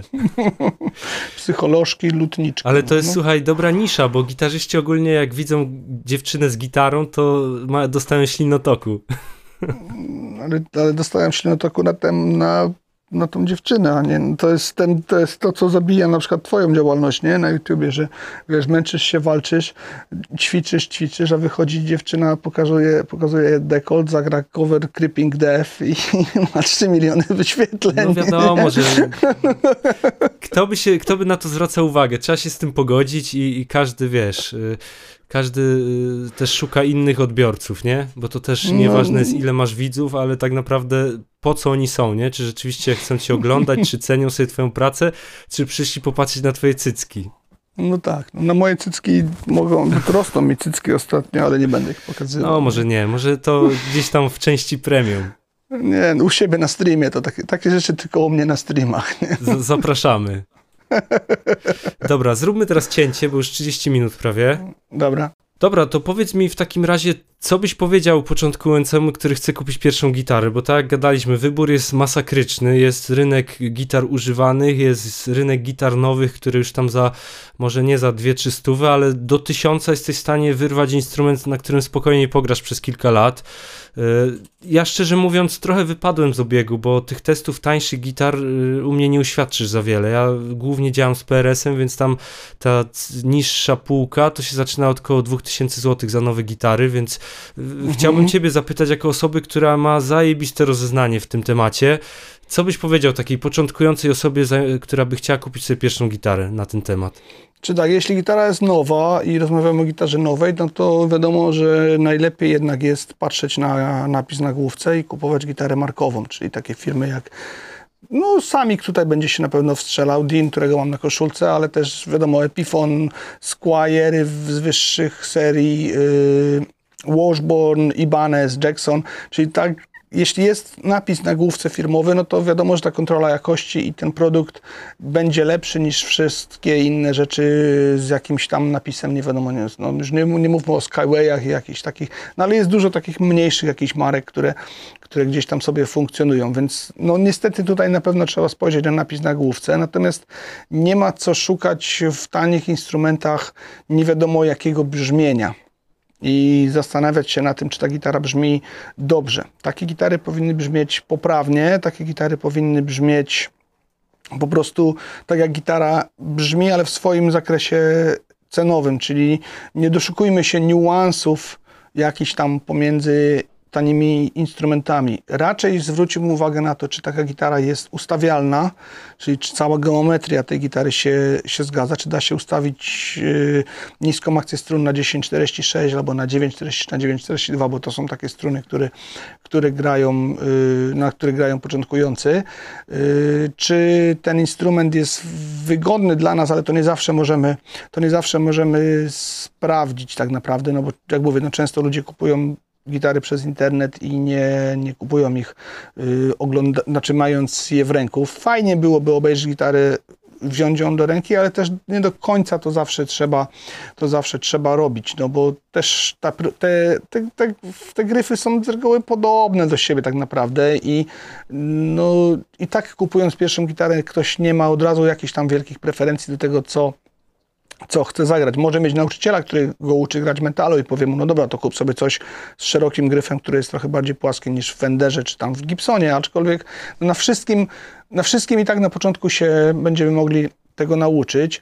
Zwrócił uwagę też oczywiście, no na, trzeba patrzeć, wiadomo, są gitary do gatunków muzycznych i nie ma gitar do gatunków muzycznych, tak? To jest ten odwieczny taki, ta odwieczna taka dyskusja, no ale są gitary do jakichś tam gatunków muzycznych. No, na Stratocasterze, na singlach nie zagramy yy, heavy metalu i od razu do wszystkich tutaj, którzy mówią, że Iron Maiden gra, tak? Ale spójrzcie się z, z bliska na te instrumenty, one mają humbuckery w housingu singla powsadzane, więc nikt nie gra na singlach heavy metalu, bo no, nie da się, no. No tak. Znaczy, no, może i się da, no, ale nie brzmi to tak, jak powinno brzmieć, więc trochę trzeba popatrzeć na to, do, do czego te instrumenty są. Czyli no wiadomo, no, na Stratocasterze pogramy rockowo, bluesowe, popowe klimaty. Na jakimś tam Ibanezie z Jacksonem będzie nam łatwiej trochę grać niektóre, niektóre solówki. Gibson, Gibsonowate instrumenty, Les Paulowate, SG kształtne będą grały tak trochę bardziej jakoś do, do riffów gdzieś, więc gdzieś to kierunkowanie na, na pewno jest, nie? Yy, jeśli chodzi o nowe gitary, no to powiedziałem, one są dobre, są geometrycznie niezłe, ale lubią być takie, że są, no nie wiem, na przykład progi są głównym mankamentem. Mhm.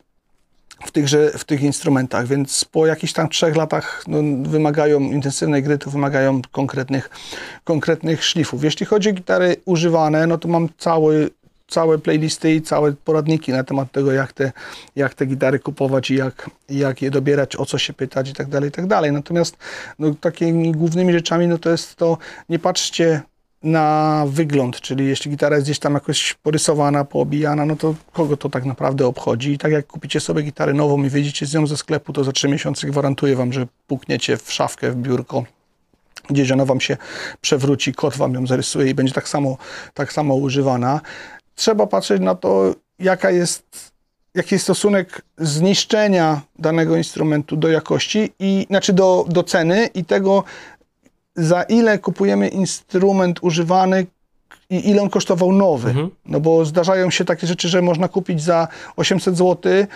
instrumenty, które kosztowały 1500 zł nowe i jeśli są w całkiem niezłym stanie, jeśli mają naprawdę niepowycierane te progi nie są zniszczone, popękane gdzieś tam, w sensie drewno, że nie jest popękane, a nie lakier i nie są, nie są zniszczone, no to naprawdę można wyrwać fajne rzeczy. Dodatkowo teraz jest tyle serwisów gitarowych, że można kupić nawet instrument, który tak może nie do końca jest, czasem ludzie nie dbają, nie? No, ja, ja bardzo dużo takich instrumentów kupiłem yy, w Wielkiej Brytanii, te, które sprzedawałem bardzo często były takie, że kupowałem je okazyjnie, bo ludzie nie dbali o te instrumenty w takim sensie, że one były brudne, zakurzone, gdzieś tam, wiesz, leżały yy, przez jakiś czas, co nie miało wpływu na ich działanie i na to, jak, jak się drewno układało i tak dalej, no po prostu wizualnie nie wyglądały, ale po włożeniu jakiejś tam pracy czy przez kogoś, kto się na tym trochę zna, czy przez, przez serwisanta, czy przez jakiegoś kolegę, po wymianie strun, wyczyszczeniu podstrunnicy, wyczyszczeniu wszystkich kluczy i tak dalej, nagle gitara wyglądała tak, tak jakby była prosto, prosto ze sklepu, więc generalnie, no mówię, przy kupowaniu używanych warto po prostu zastanowić się, te, te dwie trzecie ceny od tego, co była nowa, czyli jeśli kupujemy gitarę, no nie wiem, tak, taki słynny przykład Ibanezy z serii 300, które potrafią kosztować około 1800 zł nowe gdzieś i szczerze powiedziawszy, to moim zdaniem nie są tyle warte, bo już w, tym, w tej puli można znaleźć inne instrumenty używane, które kiedyś kosztowały na przykład po 2,5 tysiąca. To jest, to jest ten dylemat zawsze u mnie, nie? Że, że no mówię, no fajnie jest znaleźć te perełki, za trochę mniejsze pieniądze i to jest atut, atut gitar używanych. No ale mówię, no też jest sporo gitar nowych, które są, które są fajne i dobrze wykonane, więc no wykonanie tego instrumentu i myślę, że marki niestety też, może nie tyle co grają, bo powiedziałem wcześniej, że nie ma co szukać nie wiadomo jakich tam niuansów brzmieniowych wśród gitar do 1000 zł. Raczej tutaj trzeba obstawić na wykonanie jakość wykonania, stosunek cena, cena do jakości, no i to jest, i to jest tak. Mhm. Wiesz co, mnie się wydaje, że ogólnie tacy, takie osoby, które nie mają żadnego y, doświadczenia z gitarą, to co by nie kupiły, to przez jakiś czas i tak będą zadowolone i zawsze gorąco zachęcam do tego, żeby jednak wziąć sobie nauczyciela ze sobą do jakiegoś sklepu muzycznego, albo chociaż kolegę, który coś tam już miał styczność z wiosłem, bo nie jesteście w stanie w żaden sposób sami ocenić. Poza tym też uważam, że Głównie grają egzemplarze, a nie modele. Wiadomo, są jakieś tam sprawdzone serie, które raczej nie wywiną wam y, numeru, ale generalnie i tak to się rozchodzi o to, jak, jaki to kawałek drewna, jak został poskładany i, i nie ma też takiej... Znaczy da, dalej, tutaj wcinając się słowo dalej, powiedziałem tak, w tych gitarach z nisko-średniej półki do 1200 zł myślę, że nie ma co szukać jakichś wybitnych egzemplarzy. Wiesz co, a mi bardziej chodzi o to, żeby powtarza... uważać na te niedoróbki, niż żeby szukać wybitnych. No, no tak, no może, może tak, no ale generalnie no też, no moim zdaniem nie, nie ma czegoś takiego, że, wiesz, no egzemplarzy gitar to już można szukać tak od 2,5 tysiąca złotych, te niuanse gdzieś tam, znaczy w, każdy, w każdej z tych rzeczy to może gdzieś tam być, ale, ale no nie patrzyłbym tak na to, ta powtarzalność tych instrumentów teraz jest naprawdę bardzo, bardzo, bardzo duża bym tak powiedział. No, przerobiłem tych gitar naprawdę sporo w swoim życiu. Miałem wiele instrumentów z tych samych modeli, tych samych serii i nie, nie, nie było czegoś takiego, że wiesz, o kurde, ten był, ten był lepszy od tamtego. Nie, one raczej są, raczej są bardzo, bardzo podobne. To tak się zmieniło. Kiedyś rzeczywiście było inaczej. Kiedyś rzeczywiście trzeba było szukać. No ja pamiętam, yy, wiesz, ja kiedyś pracowałem w sklepie muzycznym w Polsce, mhm. ale to był taki sklep muzyczny, w którym sam kupiłem instrument swojego Epifona pierwszego i to było tak, że nie kupowałeś instrumentu go wybierając, tylko patrzyłeś w cennik, dawałeś 1000 zł, co wtedy było półtorej pensji i ta gitara przychodziła i wiesz, i ją właściwie kupiłeś w ciemno, tak. nie?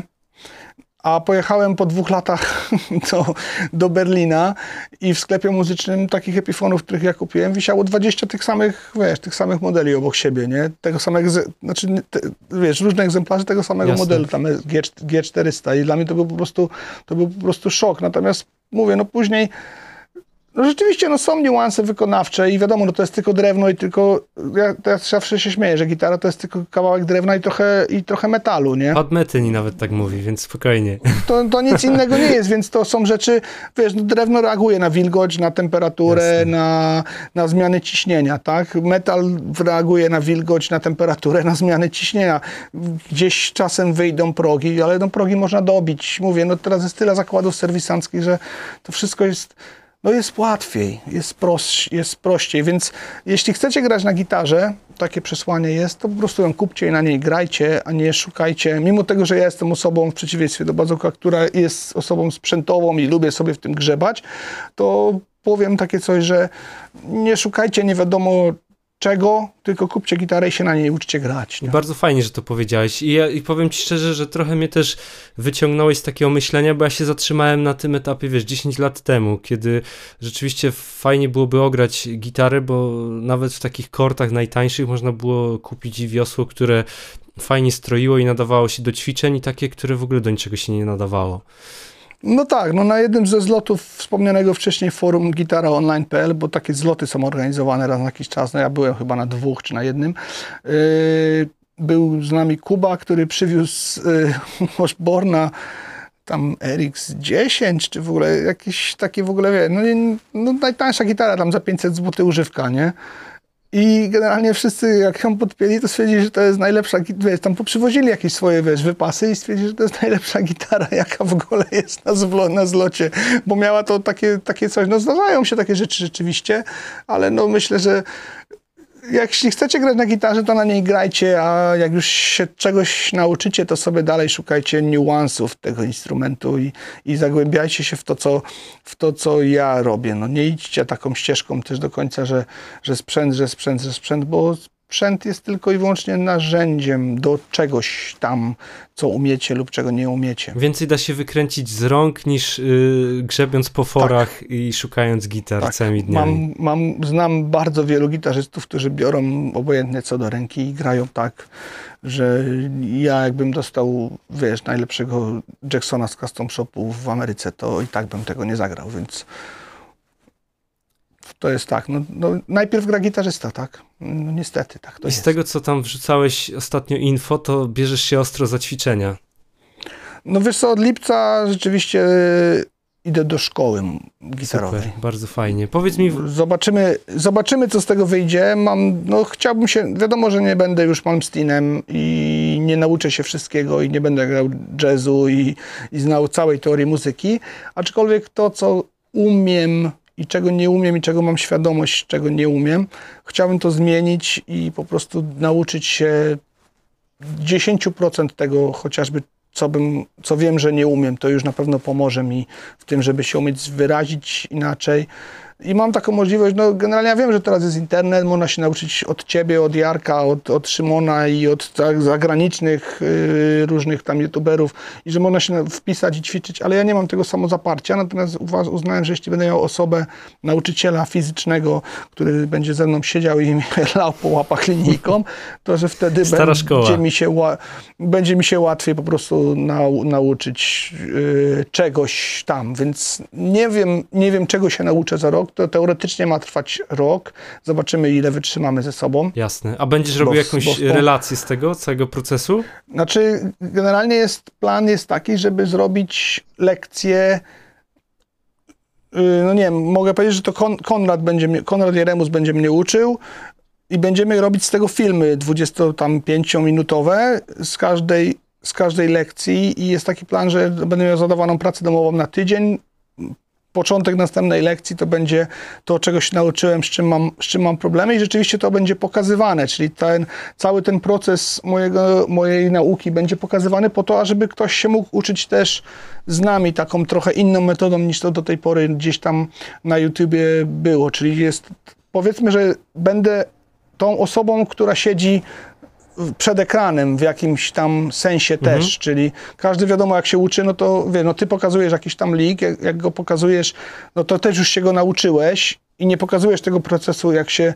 jak się go uczyłeś, wyciągasz na Pokazuję, pewno wnioski. ale za kulisami. I, no tak, ale też, albo też wyciągasz wnioski mówiąc o tym, jak coś grasz, no to możesz powiedzieć o tym, jak coś zagrałeś, ale całego procesu, tak, my też nie pokażemy całego mhm. procesu, natomiast no po prostu pewne rzeczy, które ludzie doświadczają ucząc się, chcemy też im pokazać, czyli powiedzieć, że słuchajcie, to nie jest tak od razu, że bierzesz i wiesz, i od razu, i od razu grasz, czyli trzeba najpierw zagrać w tempie 60, 80, żeby dojść do tego tempa tam 180 na przykład, chociaż ja akurat do aż tak szybkich temp chyba nie chcę To jest dochodzić, mit na przykład, nie? z którym ja ciągle walczę, w sensie takie poczucie, że granie na gitarze jest proste, że to wiesz, bierzesz 15 minut, włączasz lekcję, czy tam pół godzinki, pograsz sobie raz w tygodniu i jesteś bohaterem. Tak też. No są na pewno tacy, którzy tak potrafią. To są ludzie utalentowani, ale talent też trzeba szlifować. Natomiast no, wszyscy wiemy o tym, że można nie mieć talentu, a się też czegoś nauczyć i ten talent sobie też tam wykreować. No to jest tak, no wiesz, ja miałem kolegę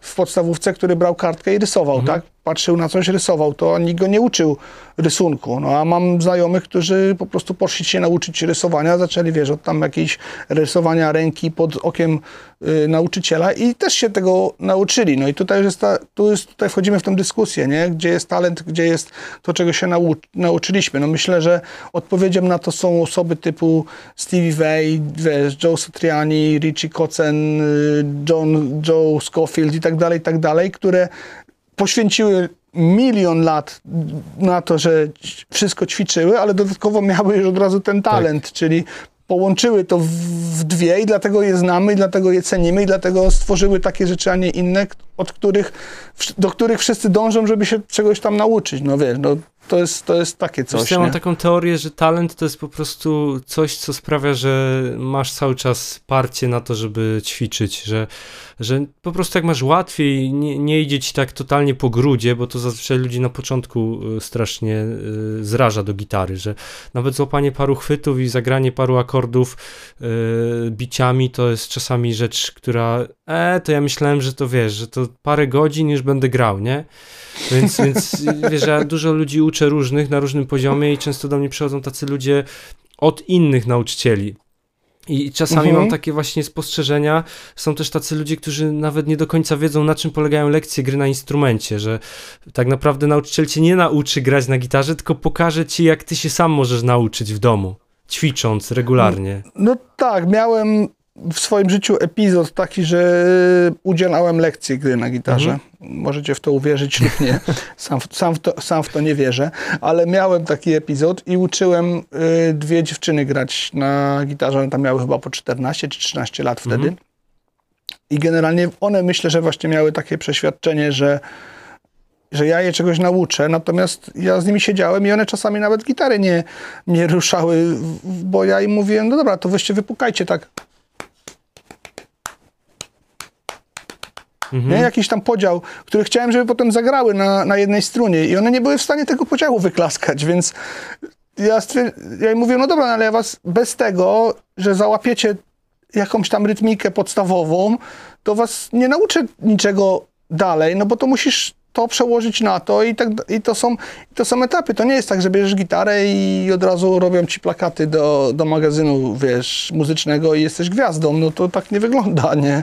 I oczywiście się niczego nie nauczyły, więc... Więc no to nie, i nie było to przeze mnie, że moje umiejętności nie były jakieś tam, no bo moje umiejętności wiesz, no pozwolą komuś zacząć grać na instrumencie, tak? No wiesz, no nie nauczy ich grać tak jak ty ich, tak ty ich nauczysz grać, no ale wiesz, no podstawy jakieś tam mógłbym komuś przekazać, No nie? jasne, To jest, mój, to jest mój wybór te, tego, czy to robię, czy nie, to już jest mój wybór i moja świadomość tego, że nie, nie uważam się za wybitnego jakiegoś tam gitarzysty, natomiast, no, natomiast no, jestem w stanie komuś coś powiedzieć na temat tego, jak gra, nie? Albo jak nie gra, albo jak ma zagrać. Natomiast no, to wszystko zależy od tego, czy ta osoba gra, ćwiczy i czy to robi, no niczego innego. Od tu po no. godzin tak zwanych. No tak, no. Więc to jest, to jest też podstawa moich lekcji. Ja mam generalnie zadane, że yy, no jeśli nie będę codziennie ćwiczył przez godzinę, no to mam powiedziane, że nic nie zrobię. No i muszę ćwiczyć przez godzinę. Nie wiem co nawet jeszcze, bo jeszcze tych lekcji nie zaczęliśmy. Zaczynamy w lipcu. Mhm. Jest taki plan. Budujemy sobie teraz w takim miejscu, yy, no z racji na to, że chcemy to nagrywać na wideo, a w Fogowni już tutaj nie ma na to miejsca, to tak mamy jedno, jedno takie jeszcze pomieszczenie, gdzie będziemy mieli plan do tego, żeby to móc też nakręcić, żeby sobie tam spokojnie się, spokojnie się spotykać. No zobaczymy, co z tego wyjdzie. No nic sobie, nic sobie nie obiecuję, bardzo bym chciał chociaż czegoś się nauczyć więcej niż umiem i wyjść ze swoich schematów utartych, których pewnie już ludzie też nie mogą słuchać, bo ja już montując filmiki nagrywane, czy to teraz, czy dwa lata temu, po prostu żygam sobą, więc dziękuję wszystkim, że jeszcze w ogóle oglądacie mój kanał, bo, bo ja już nie mogę na siebie patrzeć. No. Wiesz co, ja mam podobnie ze, ze sobą, w sensie jak oglądam też materiały i montuję po raz setny i czasami słucham to, co gadam, to też mam już tego dość. Wiesz co, nie, gadek, gadek to się tam, gadek to się nie, nie wstydzę akurat, bo to mi przychodzi łatwo i generalnie zawsze jest coś do powiedzenia, chociaż rzeczywiście jak omawiam, nie wiem, siódmego, entego, takiego samego Ibaneza, no to już mówię, słuchajcie, no ten Ibanez jest taki sam jak każdy inny, nie? I, i niczym się od siebie nie różni. No tak. Natomiast, natomiast no, przedstawiam tą specyfikację i staram się to, wiesz, jakieś tam ubrać w, w jakąś tam No inną bo twoje filmy nie tak są tak krótkie. dalej. No, staram się skracać, ale to jest naprawdę, no jest ciężko. No, wiesz, to jest tak, no wiadomo, że też moje filmy nie są krótkie, wiadomo, że nie wszyscy oglądają je w całości, natomiast jeśli ktoś chce naprawdę, to jest to, co wcześniej mówiliśmy, czyli te różne metody nagrywania, tak, do tej pory nagrywałem na przykład test gitary na pięciu wzmacniaczach. Jeśli ktoś chce naprawdę, żeby rzetelnie się czegoś dowiedzieć, to czasami były wzmacniacze, wiesz, po 500 zł do 5000 zł, na których te gitary brzmiały inaczej lub podobnie i tak dalej, i tak dalej, więc to, więc to oddawało. Staram się tak nagrywać testy, żeby każdy mógł sobie z tego coś wyciągnąć. Czyli jeśli chce posłuchać tylko mojej opinii, a niekoniecznie mojego grania, to jest ta, jest ta opinia, którą zamykam z reguły w 10 minutach, no jakoś tak inaczej, inaczej nie umiem. Yy, nie trzeba słuchać wszystkiego. Jeśli ktoś naprawdę chce się czegoś dowiedzieć, to te testy są tak nagrane, żeby dowiedzieć się czegoś więcej i żeby to było, wiesz, no nie, no ja nie, nie jestem w stanie dowiedzieć się czegoś z 10-minutowego testu, gdzie ktoś gra przez, przez chwilę na jednym ustawieniu, z reguły jakiś tam, jak wiesz, jak coś oglądasz, no to, to jest tak, że, że, że to jest jakiś tam jeden wzmacniacz na szybko, na szybko, na szybko. Nie robię tego po to, żeby to było, wiesz, na szybko i żeby to, no coś ma to wnieść, tak, więc, więc no jeśli jest pięć pozycji przetwornika i masz trzy kanały we wzmacniaczu, to to już samo z siebie robi dobre 6 minut nagrania. Tak, a powiedz mi, s- Nawet, jeś- nawet jeśli grasz taki, wiesz, czterotaktowy, czterotaktowy jakiś tam prosty, prosty riff, no to jeśli go powtarzasz na każdej pozycji przetwornika i, i przełączasz się na dwa, dwa różne przestery, to to już jest naprawdę kupa czasu, nie? zgadza się, a powiedz mi w ogóle dużo, y, nie wiem, zerkasz statystyki swoich filmów na YouTubie? Wiesz co, y, kolega, który prowadzi kanał Mokre Łapska mi ostatnio pokazał, że takie statystyki w ogóle są i mówi tak, sorry, że ci to pokazałem, bo jak ci to pokażę, to zaczniesz patrzeć, nie? I rzeczywiście tam spoglądam, ale szczerze powiedziawszy to mało. Nie, nie interesuje mnie to za Bo bardzo. jestem ciekawy- Jest generalnie taki, kon- mam taki konstans, że no, film ogląda mniej więcej tysiąc osób, i to tak jest, wiadomo, no są różne skoki, nie? Tam do 6 tysięcy, do... ale no nie, nigdy nie jest mniej niż tysiąc osób i, i jest okej, okay, no i, i tyle. No. Nie robię tego dla statystyk tak naprawdę. Wiesz, wiesz co, rozumiem, tylko byłem ciekawy na przykład, jaka jest, jaki jest średni czas oglądania twoich filmów? Czy na to patrzyłeś? Mm, 25-30%. Okay, czyli standard. Nie, bo wiesz, standard, ja robię standard. krótkie testy, a czasami dostaję komentarze, że te testy są za krótkie, a czasami dostaję komentarze, że te testy są za długie, więc byłem ciekawy, jak, jak to u ciebie wygląda, bo u ciebie filmy... No u mnie to wygląda tak, że ludzie piszą właśnie dokładnie to samo. O Boże, jakie jak to jest too long didn't watch, tak? No. Takie, jest, takie jest powiedzenie na, na, tam na, w komentarzach, że ktoś to w ogóle nawet nie włączył, bo już stwierdził, że jest za długie, Aha. a jak znowu wrzucę, wrzucę, wiesz, jakiś taki film, który ma na przykład tam 6 minut, to ci ludzie, którzy oglądają mój kanał, to mam komentarz tak, nie no to nie, jest, to nie są filmiki o gitarach, bo jest za krótko. Także nie przejmuję się tym w ogóle.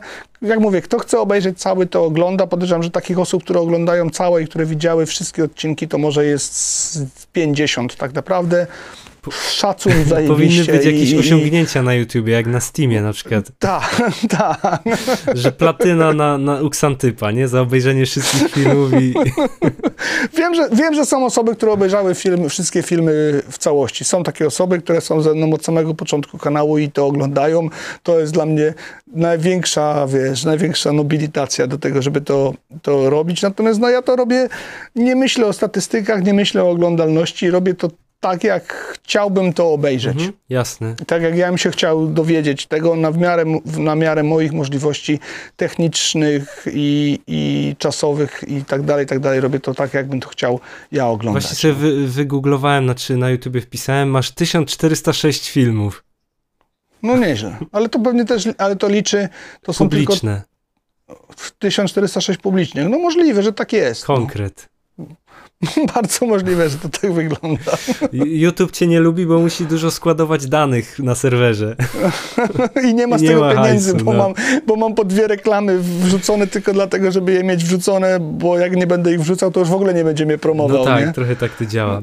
Bo wiesz, tak jak wy na przykład gadaliście, znaczy w ogóle to tak chciałem wam powiedzieć z Jackiem, że nie wolno y, udzielać informacji na temat, ile się zarabia na AdSensie to jest w regulaminie AdSense'a, że nie wolno mówić, ile się z niego zarabia. A wy, a wy tam żeście się trochę pofolgowali. No, natomiast y, mogę powiedzieć tak tutaj ukrycie tyle, że to, co wy powiedzieliście, że zarabiacie w dwa miesiące, to ja mam w rok ze swoich reklam. Okej. Okay. tak, do, rok z hakiem muszę do, dojść do progu wypłacalności, nie? Jasne.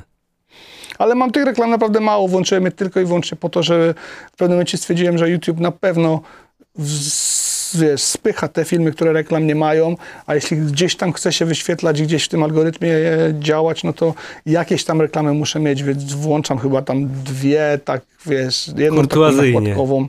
Tak, tak po prostu, że po prostu no, by było. To jest to, co też ostatnio jest taka opcja, że tam jest chyba wesprzyj na tak, YouTubie, tak, nie? Tak, no. z, tego, z tego podejrzewam, nie ma żadnych pieniędzy, ale jeśli tego nie włączysz i jeśli YouTube nie zarabia na tych ludziach, którzy tobie coś wpłacają, tych 30 tam procent, czy ile oni z tego, ile oni z tego biorą, no to podejrzewam, że też cię wypychają, więc to też będzie, to też jest jedyny powód, dla którego chcę włączyć funkcję wesprzyj, czyli żeby ona po prostu była włączona. Czy ktoś to będzie wspierał, czy nie, no to już, że tak powiem, wiesz, nie należy, nie należy do końca też do mnie i do, i do tego, co jest przesłaniem tego, co A robię. A masz jakichś wspieraczy no, przez YouTube'a z ciekawości? Wiesz co, nie włączyłem a, tego, jeszcze by się okazało, że trzeba mieć zarejestrowaną działalność, a ja mam działalność zarejestrowaną teraz w Wielkiej Brytanii, natomiast będę za chwileczkę rejestrował działalność w Polsce, już chcę to zrobić na działalność polską, więc Jasne. czekam na ten moment i wtedy to włączę, ale tam włączę jeden próg za 10 zł.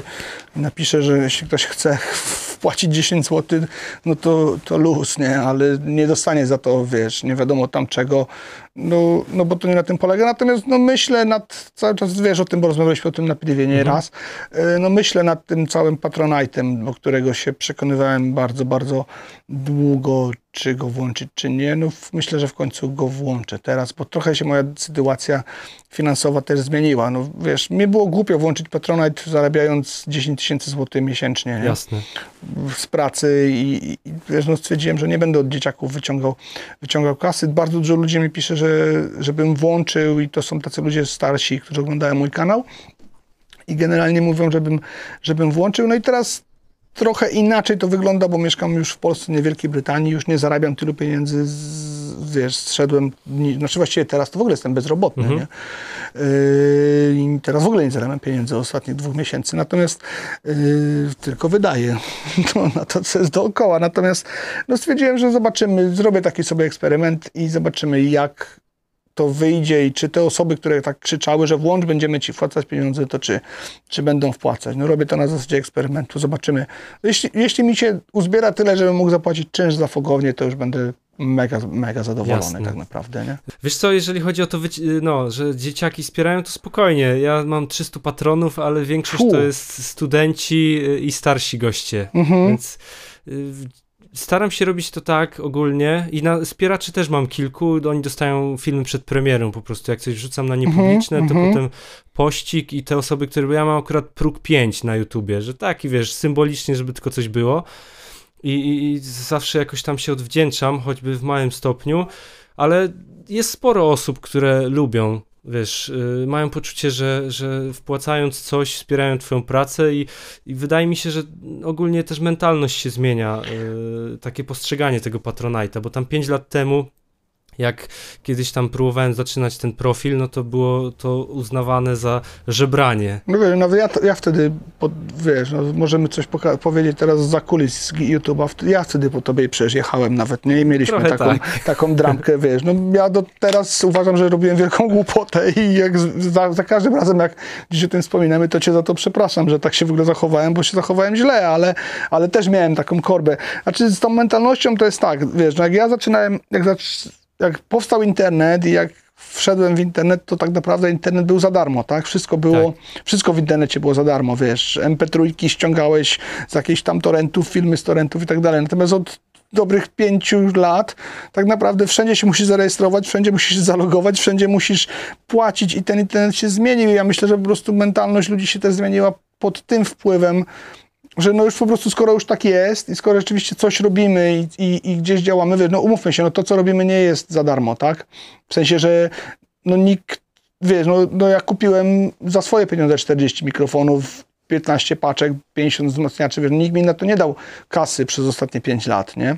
Dokładnie. Poza, no, jakimiś ja tam, poza tam jakimiś sporadycznymi przypadkami, że gdzieś tam złapiemy jakiegoś deala i coś komuś zrobimy za pieniądze lub za jakiś tam barter czy, czy tak dalej, no to co, no ja to, ja to wszystko finansuję ze swoich pieniędzy. No owszem, rzeczywiście no mój kanał był finansowany przez to, że kupowałem i sprzedawałem gitary, ale nie żyłem z tego, bo miałem pracę, a, a ta sprzedaż gitar spowodowała to, że, że mogłem kanał rozwinąć do takiego etapu, na jakim jestem, nie? Więc, więc, to jest, więc to jest coś za coś. Natomiast no, rzeczywiście chyba ludzie w tym momencie zaczynają też to dostrzegać i ty no, no wydać, zapłacić komuś 10 zł miesięcznie, no to, to no, nawet nikt tego nie zauważy. No a jeśli tych osób się uzbiera 30, no to ty już masz to 300 zł na to, żeby no mówię, no zapłacić za prąd, czy tam za cokolwiek w takiej fogowni, jak ja mam, czy, czy gdzieś, więc no myślę, że to już nie jest, no na pewno nie jest to żebranie, nie? Natomiast no ja mam taki problem, że nie wiem, z racji na to, że ja wszystko już tak, tak już pokazuję i wszystko tego jest już tak dużo u mnie, mhm. zastanawiam się, co jeszcze mogę ludziom dać, wiesz, ekstra tym, którzy, którzy za to tam zapłacą i teraz to jest to, to jest ten mój taki motyw, nad którym myślę i wiesz, zastanawiam się, co tutaj jeszcze można, co tutaj jeszcze można ludziom pokazać i co jeszcze można, wiesz, ludziom dać, żeby, żeby ich zainteresować, więc no, dopóki nie wymyślę tych takich różnych fajnych rzeczy, mam już tam parę różnych fajnych pomysłów, no to, to też tego patronata nie otworzę, ale myślę, że za jakiś miesiąc to, wiesz, no może nie będę tak mówił dookoła wszędzie, że patronat, patronat, patronat, patronat, ale, ale generalnie no zaanonsuję, że takie coś jest i gdzieś tam będę o tym wspominał. Możecie pisać w komentarzach, co Ksantyp ma wam zaoferować. To jest dobre, to jest tak, to jest dobre. To jest, możecie pisać, co byście chcieli dostać takiego super ode mnie, nie wiem, no Ksantyp gotuje, czy tam cokolwiek innego, czego nie do końca muszę pokazywać. To ja chętnie na... dołączę. Chodź w ogóle, najpierw otworzymy ten, MM, to MMA, Fame MMA gitarowe, tak. a potem będziemy jeszcze gotować i ludziom mieszkania przerabiać, nie? Tak, tak. Dokładnie. Napijam się wody. No ale to wiesz, nie ma, nie ma co się śmiać, bo czasami właśnie takie głupie akcje rodzą się w coś niesamowitego. No mówię, ja mam tam kilka pomysłów, które mógłbyś na pewno dać ludziom, ale to może zostawimy sobie no to, na rozmowę to pogadamy sobie, pogadamy sobie, może mi tam coś podpowiesz, no. E, słuchaj, powiedz mi jeszcze, fogownia już jest skończona? Już wszystko jest tam Nie, porobione? jeszcze nie, jeszcze nie, jeszcze nie jest zamikrofonowane, jeszcze nie jest, e, no jest tak 65% jest zrobione, no. Jeszcze, jeszcze, znaczy zostały mi mikrofony, zostało mi no takie posprzątanie ogólne. Chciałem zrobić sobie taki, taką ścianę z efektami, ale już nie starczyło mi na to miejsca, e, więc muszę pochować efekty niestety znowu do, do szafek, do szuflad. Natomiast no muszę odmikrofonować perkusję, wszystkie wzmacniacze, to wszystko sobie usiąść, e, przyjdzie najprawdopodobniej Kula, mój przyjaciel i będziemy to wszystko tam ustawiać. Bębny ze Szczepanem i z Wiktorem zrobimy, zrobimy też tak, bo wie, no ja lubię mieć wygodę. Wszystkie fogownie, znaczy fogownie, no ta fogownia, którą miałem w Anglii, wyglądała w ten sposób, że miałem dwa guziczki, które włączały prąd i wszystko było gotowe do tego, żeby nacisnąć rekord i, i żeby się, wiesz, żeby się nagrywało, czyli nie, nie przestawiałem niczego, nie robiłem i tutaj chcę osiągnąć ten sam, ten sam komfort pracy, czyli po prostu będzie wszystko tak omikrofonowane, że ja tylko będę przełączał, który mikrofon sobie w tym momencie nagrywam. Tak samo chcę zrobić z bębnami, żeby wszystko było po prostu już wiesz, gotowe, te mikrofony policzone, tam odległości i tak dalej, i tak dalej i, i, i żeby po prostu można było wejść i nagrywać i tego nie ustawiać, więc to jeszcze troszeczkę zajmie. No i chcemy poszukać też po prostu już takich dobrych brzmień, nie? Czyli wybrać te wzmacniacze, na których będę grał. Czekam na jeden fajny wzmacniacz który ma do mnie przyjść w połowie lipca. Mogę nawet chyba zdradzić jaki, bo czekam na Labogę Diamond Sounda 50 o, DS50 i no, będzie to jeden z głównych wzmacniaczy, na których chcę testować yy, sprzęt, ale dalej, no mimo tego, że chciałbym skrócić trochę tam formułę film, filmiku, chciałbym, żeby mi był nie dłuższy niż 20 minut, to dalej chciałbym w nim zawrzeć naprawdę dużo różnych rzeczy i mam dużo tutaj różnych fajnych pomysłów, jak to nagrać. Z ciekawostek mogę powiedzieć tak, że yy, plan na testowanie wzmacniaczy jest na przykład taki. Mam jedną kolumnę, e, to nie jest ideał i to nie jest idealne rozwiązanie, ale mam jedną taką kolumnę, która ma cztery różne głośniki. Są cztery różne głośniki Celeszczyna. Do każdego z tych głośników chcę przystawić mikrofon i znaleźć ten sweet spot, gdzie on się dobrze nagrywa. I jak będę robił test wzmacniacza, to będzie test wzmacniacza nagrywany na cztery osobne ślady. Yy, I wtedy będę mógł sobie potem w, już podczas montażu po prostu tylko zmieniać ten, ten ślad, z którego gram i ten sam wzmacniacz na tej samej zagrywce, tą, w tym samym momencie ręką i na tych samych ustawieniach będzie testowany na czterech różnych głośnikach, co jest bardzo ważne, bo przypominam, że to głośnik jest najważniejszy, a nie przetwornik w gitarze elektrycznej. W ogóle to jest jeszcze też kolejny, kolejny nawiąza, nawiązując do tego, co doradzić y, początkującemu kupcie sobie jeszcze jakiś fajny, dobry wzmacniacz, bo to jest też ważne w grze na gitarze. Gitara elektryczna, zawsze będę to powtarzał, sama z siebie nie jest instrumentem. Instrumentem gitara elektryczna jest dopiero po podpięciu do wzmacniacza, no lub tam interfejsu z jakąś symulacją wzmacniacza lub efektu z symulacją wzmacniacza, ale dopiero wtedy osiągamy pełnię tego, jak ta gitara jak ta gitara gra. Oczywiście można ćwiczyć na sucho, ale i tak potem się przełączymy na wzmacniacz i usłyszymy dużo rzeczy, których nie słyszeliśmy. Więc to jest taki, taki plan. No i tutaj, no mówię, no do czystych barw chcę używać Jazz Horusa, do efektów y, testowania chcę używać czystej barwy tam z Blackstar. No mam parę takich różnych swoich tutaj patentów, które muszę zrobić na stałe, wybrać te, ten, te usiąść, no myślę, że zajmie to z tydzień znalezienie tych takich naprawdę dobrych brzmień i wtedy będzie można zacząć, nie? Jasne, a planujesz coś jeszcze w tej fogowni robić, to ma być głównie taka y, jaskinia y, do YouTube'a? Nie, nie, to jest głównie jaskinia do YouTube'a, do montażu filmów. Mam taki, to są dwa pomieszczenia, jest y, jedno pomieszczenie, w którym jest nagrywalnia, czyli stoją bębny, piec basowy i piece gitarowe i komputer do nagrywania muzyki z wielośladowym magnetofonem, znaczy magnetofonem, z wielośladowym interfejsem. I, i drugi pokój taki mniejszy, który no, jest teoretycznie reżyserką, ona jest trochę za małe na reżyserkę, ale tam jest komputer do montażu już filmów jako takich i do takiego, nie wiem, no może do masteringu na przykład, jak będę chciał coś robić w tym, w tym kierunku. I to jest, to jest tylko to, to jest tylko tutaj po to, no i najprawdopodobniej jakieś, zobaczymy co wyjdzie, no może... Może ben... jakieś wycieczki, wiesz... Y- wiesz co, no jednak wolałbym zachować to miejsce w tajemnicy. Tutaj są okay, alarmy, jasne. wiesz, tutaj jest ochrona, to jest naprawdę dobrze chroniony teren i, i, i jest, ale no z racji na to, ile tego sprzętu tutaj jest, no to wolałbym to zachować jednak w tajemnicy, gdzie to jest i, i, i tak wiesz, no naprawdę zaufane osoby będą wiedzieć, ale no nie będzie to miejsce, o którym będę mówił, wiesz, otwarcie. Planuję zrobić serwis gitarowy jeszcze, ale zobaczymy, co z tego wyjdzie, ale to będzie w zupełnie innym miejscu i, i zupełnie inaczej rozwiązane, więc to, to, jest, to jest moja jaskinia, to jest mój man cave, tak. Super, świetnie. I w ogóle powiedz mi, jak powrót do Polski po tylu latach? Ile w ogóle w Anglii już siedziałeś? 14 Bo... lat.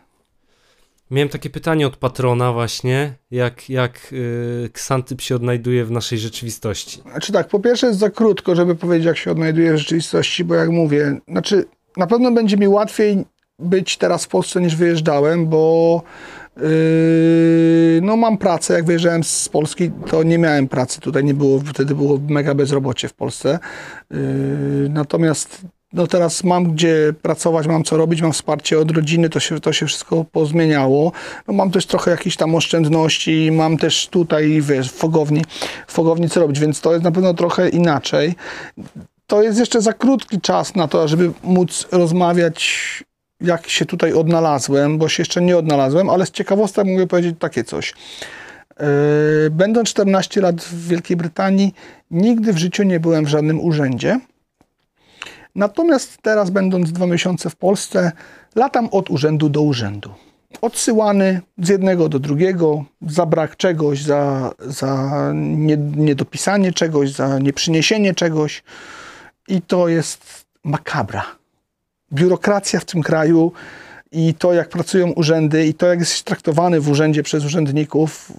Moja dziewczyna w ogóle jest urzędniczką, nie może tego słuchać, jak ja tak narzekam, bo ona ma zupełnie inny punkt widzenia na to, ale, ale generalnie to jest po prostu makabra.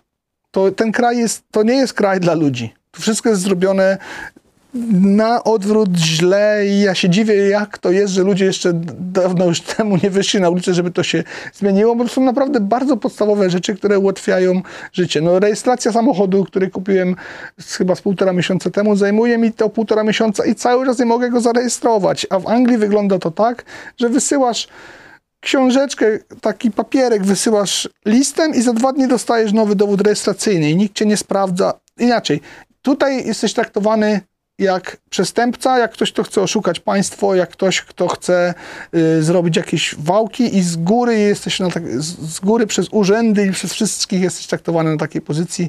Nie doświadczyłem tego, gdyż całe moje dorosłe życie do tej pory, miałem 28 lat, zaraz po studiach, po pracy rok czasu w Polsce, wyjechałem do Wielkiej Brytanii i tam nauczyłem się tego, jak wygląda świat. No i to jest takie dla mnie takie zderzenie. Natomiast no nie będę, nawet myślałem o tym przez chwilę, żeby założyć w ogóle drugi kanał po, po, po powrocie i nagrać takie, takie filmy o tym, jak, yy, no jak to jest, porównując życie w innym kraju, wracając do Polski, ale stwierdziłem, że mogłoby się to spotkać z dużym niezrozumieniem i albo musiałbym się w tym kanale nie pokazywać, opowiadając tę historię, żeby nie dostać po mordzie, albo jakbym się w, niej, w nim pokazał, to byłbym ganiany przez jakichś, wiesz, ultranarodowych chłopców za to, co ja źle o Polsce mówię. Więc Polska jest fajna, kochamy wszyscy Polskę, nie? Tak jest. ale, co, ja... ale są inne kraje, w których żyje się lepiej i nie piszcie w komentarzach teraz, że to wracaj tam skąd przyjechałeś, bla, bla, bla, bo to, to tak, taka jest Polska. No wszyscy wiemy, kto ma trochę dystansu i kto gdzieś był, no to wie, wie jaka Polska jest. mogłaby być lepsza i nie wiem dlaczego nie jest, no. Wiesz co, ja ostatnio trafiłem wczoraj właściwie na taki wykład y, Sławomira Mencena o no. tym, jak on za zakładał swoją działalność pierwszą, tam opowiadał o kantorach, o, już, o czekaj, on ma chyba sklep z bronią myśliwską i opowiadał o wszystkich obostrzeniach, o tym jak y, wzajemnie jakieś ustawy ze sobą są w sprzeczności, za tym ile trzeba formalności, żeby coś tam zrobić, jedną rzecz, że on może przewozić, wiesz, broń y, samochodem, ale sam nie może posiadać broni, bo mu nie przysługuje. Ogólnie fajny wykład można sobie znaleźć to jest chyba się nazywa Instytut Misesa, taki kanał i tam są właśnie, e, głównie się wypowiadają wolnościowcy mhm. na tematy związane właśnie z przepisami, z urzędem skarbowym, z jakimiś tam ZUS-ami i z tym, co można byłoby poprawić w naszym kraju, żeby lepiej się nam żyło, szczególnie osobom, które są przedsiębiorcami, nie? Bo mhm. wiadomo, że jak ktoś pracuje na etacie, to on wielu rzeczy w ogóle nie widzi, nie dostrzega, bo tego nie ma, nie?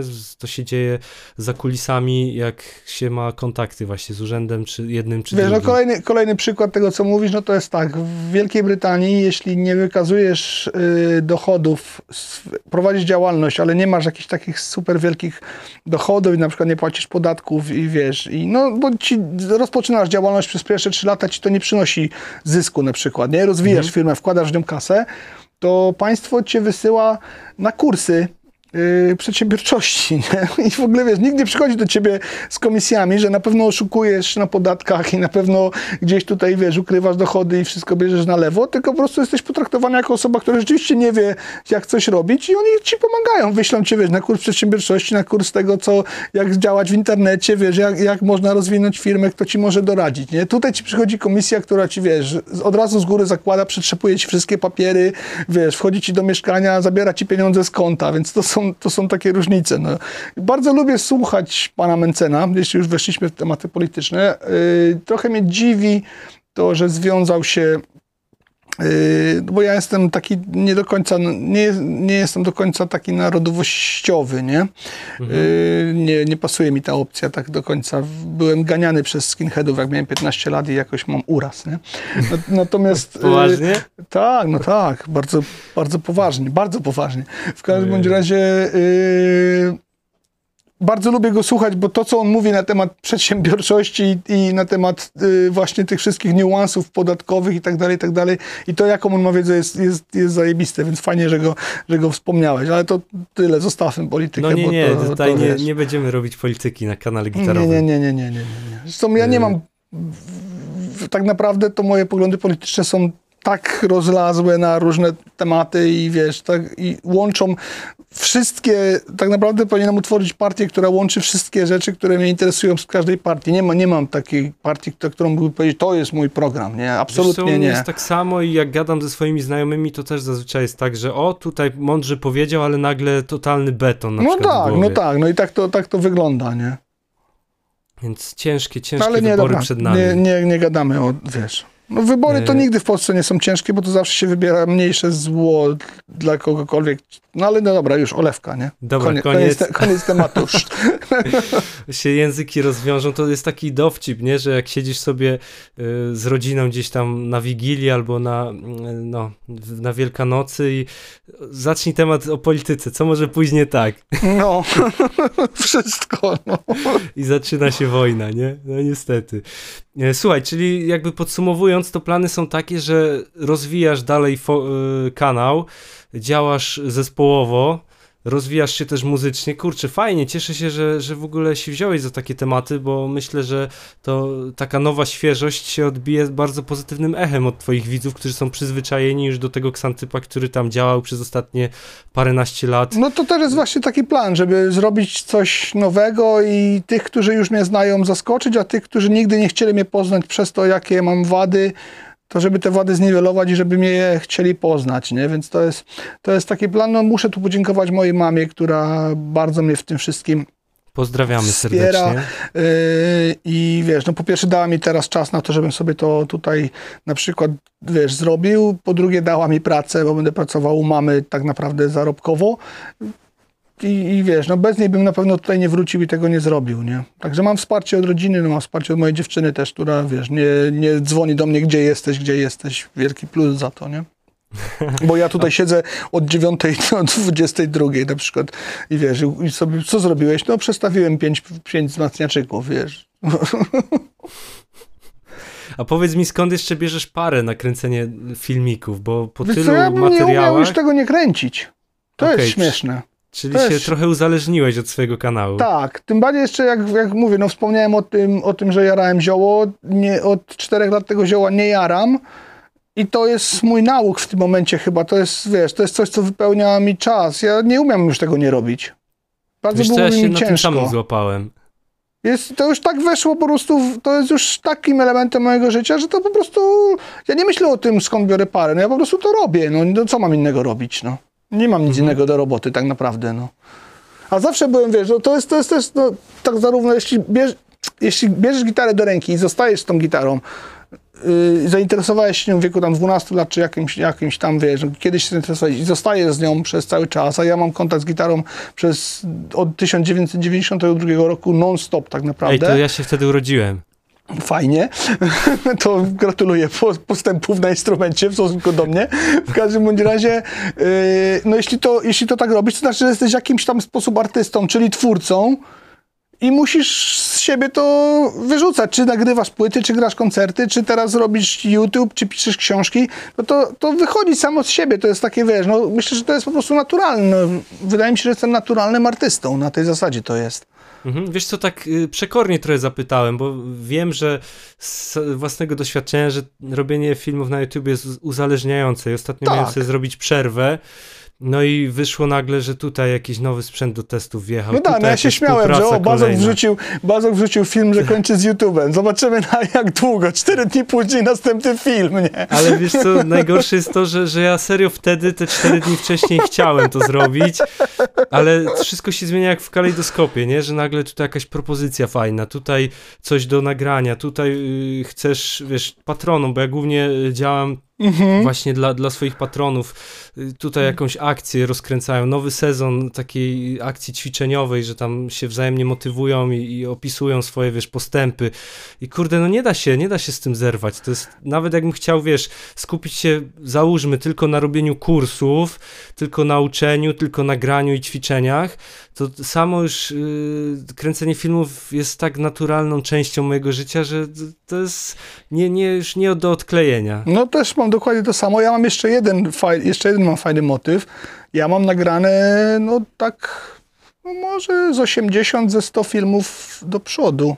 Ej, miałem cię o to zapytać, bo tam Więc- jeden widz, y, czy to jest prawda? Tak, to jest prawda. Mam nagrane z 80, 100 filmów do przodu spokojnie, więc tak naprawdę mógłbym przez półtora roku nie kręcić filmów, a cały czas je publikować, nie? I cały czas kanał, cały czas kanał by żył. No muszę je montować, one nie są pomontowane, wiesz, leżą, A, leżą nie, nie, nie mam ich zmontowanych wszystkich, no nie, no tak to nie wygląda, no bo to tak naprawdę bardzo długo zajmuje montaż, no bo montaż 20-minutowego odcinka to jest tak gdzieś ze 3 godziny pracy, nie? Tak, tak, tak. Więc to zajmuje, to zajmuje sporo czasu.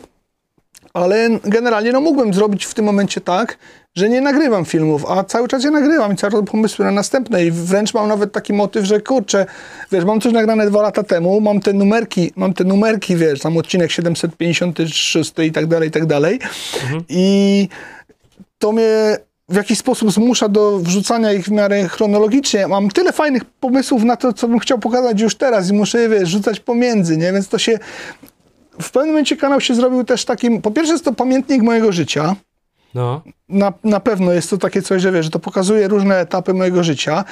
Ja kręcąc coś dwa lata wcześniej i, i, rob, i montując to po dwóch latach, wiesz, patrzę sobie, o, ale się kurczę fajnie pozmieniało, nie? Ale wiesz, coś tam, o, miałem, o, miałem taki wzmacniacz, albo wiesz, albo nie miałem tych wzmacniaczy jeszcze, wiesz, na tej zasadzie, więc to jest pewien, dla mnie jest to też, też jest to zapis, a poza tym też mieszając to, fajny, fajny, wiesz, fajnie to można pokazać, jak to było, jak, jak to jest teraz i, i to tak, tak fajnie widać, no więc tak, no mam dużo filmów nagranych do przodu, bardzo dużo mam nagranych do przodu, ale będę, bo też się w związku z tym się pojawiły na przykład u mnie takie pytania, że tak, e, to nowe filmy, z, no, nowe filmy z nowej fogowni to za trzy lata będą, nie? Nie, no nie będzie, tak? Będą się przeplatać jako odcinki nienumerowane po prostu gdzieś tam. I mam I- idealny pomysł na progi na Patronite. Pierwszy próg, przedpremierowy dostęp do tych materiałów od Ksantypa. Jeśli ktoś by takie coś chciał, to rzeczywiście można to tak spróbować zrobić. No w tym momencie chyba mam z pięć nieopublikowanych odcinków wrzuconych na YouTube, nie? Więc no rzeczywiście, no można, tak, można tak spróbować, że no tak, tak, no nie jest to zły pomysł, no. Myślę, że jak ktoś śledzi na bieżąco, to będzie bardzo zainteresowany takimi, takimi rzeczami. Dobra, fajnie, kurczę, super nam się gada. Już widzę, że godzina 40 wybiła w moim no to dawaj do, dwu, to do dwóch godzin do, do ten. Dojedziemy. Myślisz, dobijemy? Będziemy z Dobijemy sensem dwóch- gadać tak będziemy, długo? Tak, dobijemy do dwóch godzin i będziesz miał najdłuższego podcasta do tej, wiesz, do tej pory, a jak ktoś obejrzy na koniec, to dostanie zniżkę. Może zróbmy Nie. jakiś teraz coś głupiego, albo żeby ktoś napisał coś głupiego w komentarzach, żebyśmy wiedzieli, czy ktoś dotrwał do tego momentu. Zawsze jest tak, że jak ktoś mi coś mówi, wie, zróbmy coś głupiego, to człowiek poważnieje i nic nie przychodzi do głowy, kurczę. To napiszcie w komentarzu lama, jeżeli O. obejrzyliście do, aż do tego momentu. Aż do tego momentu piszcie lama, dokładnie. Ciekawe, ile będzie lam, nie? No, też jestem bardzo ciekawy. A powiedz mi y, jeszcze, co, co ja chciałem zapytać. Czy planujesz dalej się bawić w sprzedaż gitar? Bo z tego, co Tak. kojarzę, to dużo używanych gitar do tysiaka to Xantyp 7.7, tak? Dobrze? Tak, tak, tak. I cały czas, cały czas ta działalność będzie. W tym momencie jest krótki, krótka przerwa, no bo nie mam warsztatu Jasne. y, zbudowanego, żeby je tam przygotować do tego. Natomiast tak, no cały czas prowadzę działalność w Wielkiej Brytanii i cały czas te, te gitary z Wielkiej Brytanii będę tam sobie gdzieś, no może nie w takich ilościach, jak to było do tej pory, ale tak, cały czas to będzie zasilało zarówno, to też to Mówię, to nigdy nie było tak, że ja na tym zarabiałem nie wiadomo ile pieniędzy. To było po to robione, żeby. No oczywiście zarabiałem na tym kasę, ale to było wszystko po to robione, żeby kanał się kręcił i żeby były tematy, i żeby były gitary na, na kanał, więc, więc generalnie cały czas to cały czas to będzie. No chyba mam teraz tam nie wiem, z 10 czy 12 gitar czeka sobie na to, żeby tam wiesz, pozmieniać struny, wyczyścić co trzeba, wypsiknąć kontaktem gdzie trzeba i żeby, i żeby je wystawić. Smarować kremem, gdzie trzeba. Tak, dokładnie. No, więc, więc tak to będzie. Tak, tak. Cały czas ta działalność będzie. No. Fajnie, spoko, wiesz, bo wydaje mi się, że kupując na przykład u, u ciebie, to jest poczucie kupowania z pewnego źródła, no bo jesteś osobą publiczną, e, znasz się na tym, nakręcisz o tym filmy i, i jakby ludzie, którzy szukają jakiejś używanej gitary, no to zaufają ci na pewno przez to, No tak, rzeczywiście. raczej byś nie ryzykował lipy, nie? Przez No, to, że, no że wiesz, jesteś... no, czasami mam ludzi, którzy nie oglądają mojego kanału, którzy przychodzą i kupują. Nie, nie jest tak, że tylko te osoby, które kupują, znaczy kupują, tylko te osoby kupują gitary, które oglądają mój kanał i że to tak się nakręca, tylko po prostu przez to, że te gitary są, yy, no to ludzie też, wiesz, się pytają i na przykład nie ma opcji za pobraniem, nie? I ludzie mówią, że dlaczego nie ma opcji za pobraniem? Ja mówię, no bo ludzie, no już się skończyło, komuna się skończyła, w ogóle co to za pobraniem, no ja muszę czekać dwa tygodnie na pieniądze, no wpłacaj na konto, nie? Ale skąd ja wiem, czy, czy pan mnie nie oszuka, nie? W ogóle pan Ksantyp to jest najśmieszniejsze, że zostałem Pan się... Ksantyp. Ta, pan Ksantyp. No A bo jest- ty nie lubisz swojego imienia, w sensie nie, imienia publicznie. swojego bardzo nie lubię publicznie. Yy, osobna historia, może że, mogę go zaraz opowiedzieć, ale wracając, do wracając do tych gitar, yy, no to jest, to, to ja wtedy piszę, słuchaj, zobacz, no robię taki i taki kanał, tak, mam taką i taką działalność, robię to od 10, od 10 lat, pomagam, pomagam ludziom. Czy naprawdę uważasz, że, że za 800 zł albo tam za 1000 zł straciłbym całą tą reputację i nagle byś zaczął wypisywać w internecie, że cię oszukałem, że sprzedałem ci coś, co nie jest opisane. Masz pełny opis, pełne zdjęcia. Ostatnio nawet wrzucam takie coś, że kręcę, wiesz, takie niepubliczne jest wideo, y, że jak oglądasz sobie gitarę, to możesz włączyć ją po prostu na wideo. Każde, wiesz, każde zbliżenie, każda ryska jest pokazana, bo, no, no, bo uważam, że to powinno być uczciwe. No, wiesz, kiedyś nie można było tak, tak zrobić, natomiast teraz są już takie techniczne możliwości aparatów, że naprawdę możesz pokazać wszystko bez ukrywania. Po co coś ukrywać, tak? No jak ja coś kupuję w internecie, to chcę, chcę dostać coś dobrego i to i tak samo traktuję tego, tego człowieka, więc tłumaczę, słuchaj, no, czy za 800 zł sobie psuł reputację, natychmiast jest wpłata na konto i wiesz, natychmiast jest jest ta gitara sprzedana, więc no rzeczywiście tak to działa. Natomiast też mam dużo takich ludzi, którzy przychodzą i no tak, oglądam kanał na YouTubie, no wiem, że od pana to będzie, od pana Ksantypa to będzie, wiesz, to będzie dobre. Natomiast z tym imieniem, wiesz, to jest tak, to nie jest tak, że ja nie lubię swojego imienia. To, to nie o to chodzi. Po prostu przez lata, jeszcze przed erą internetu, yy, jak wiesz, działałem na przykład na łódzkiej scenie muzycznej, no to wypracowała się ta marka Xantyp, nie? Nazwijmy to w ten sposób. I wszyscy mnie znali jako Xantyp, Xantyp, Xantyp i wiesz, jak grałem z zespołem Ołca i jak tam coś, wiesz, organizowałem i tak dalej, no to było wszędzie, wszędzie Xantyp, nie? Wiesz, jakieś wywiady, jak miałem w jakiejś tam prasie lokalnej czy ogólność, ogólnopolskiej, no to też był, były to wywiady z Ksantypem i no starałem się to pielęgnować na takiej zasadzie, żeby po prostu jako marka to, to działało. Rzeczywiście w pewnym momencie stało się tak, że bardzo mało ludzi wiedziało o tym, jak ja mam na imię. I nie powiemy im. I nie powiemy. Znaczy, to zaraz też do tego przejdę, że to już nie jest takie trudne odnaleźć w tym momencie, bo yy, no, dużo ludzi nawet nie wiedziało, wiesz, że ja mam, że ja mam na imię, jak mam na imię i, i to tak nie wyniknęło to z tego, że ja sobie to wymyśliłem, tylko to, co się stało wokół tego, stwierdziłem, że będę to po prostu pielęgnował w takim, w takim sensie. No i jak wszedł Facebook, no to oczywiście miałem, wiesz, yy, tam profil na Facebooku XantyBixTP i, i miałem dużo znajomych, którzy cały czas nie wiedzieli, jak ja mam na imię, bo, bo bardziej byłem znany w, na, wiesz, w świadkach różnych jako Xantyp, tak się przedstawiałem, bo tak już się to utarło, niż jako, jako moje, wiesz, imię, tak jak do mnie mówi babcia, nie? Bo mhm. też jest śmieszne, że na przykład tata na mnie mówi inaczej, mama mówi inaczej, wiesz, to, to, to wiesz, ogólnie samo ksywkowanie to u mnie chyba jest, wiesz, no moja mama ma na imię Grażyna, a tata mówi na nią Wiesia, nie? Wiesz, ja mam na imię jak mam na imię, a tata na mnie mówi Maniek na przykład, co w ogóle nie ma nic wspólnego z moim, z moim imieniem, więc wiesz, no takie ksyw, ksywkowanie jest chyba we krwi u, w mojej rodzinie. No w każdym to teraz razie... konkurs, jak na imię Maksanty? Nie, no to, to wszyscy wiedzą tak naprawdę. Nie, nie, będą pisać w komentarzach, będziesz Dobrze, dobrze, komentarze są zawsze mile widziane. Ale nie jak mam na imię. W A, każdym razie, nie, no luz, luz, no bez, bez tam spinki. No, każdym, ale lepiej nie. Nie piszcie, nie piszcie. Piszcie Lama. Lama piszcie 2. Lama, piszcie, tak, tak, piszcie tak. Lama 2, jak dotarliście do tego momentu. W każdym bądź razie yy, i wiesz, i miałem ten, miałem ten profil i tak dalej i powiem ci szczerze tak, w pewnym momencie ktoś mnie, yy, brzydko mówiąc, podpierdolił na Facebooku, jakiś ktoś bardzo mi życzliwy to musiał być, gdyż na Facebooku jest taka zasada, że nie możesz, w regulaminie nie możesz używać yy, ksywki, tak. Tylko musisz używać swojego własnego imienia i nazwiska.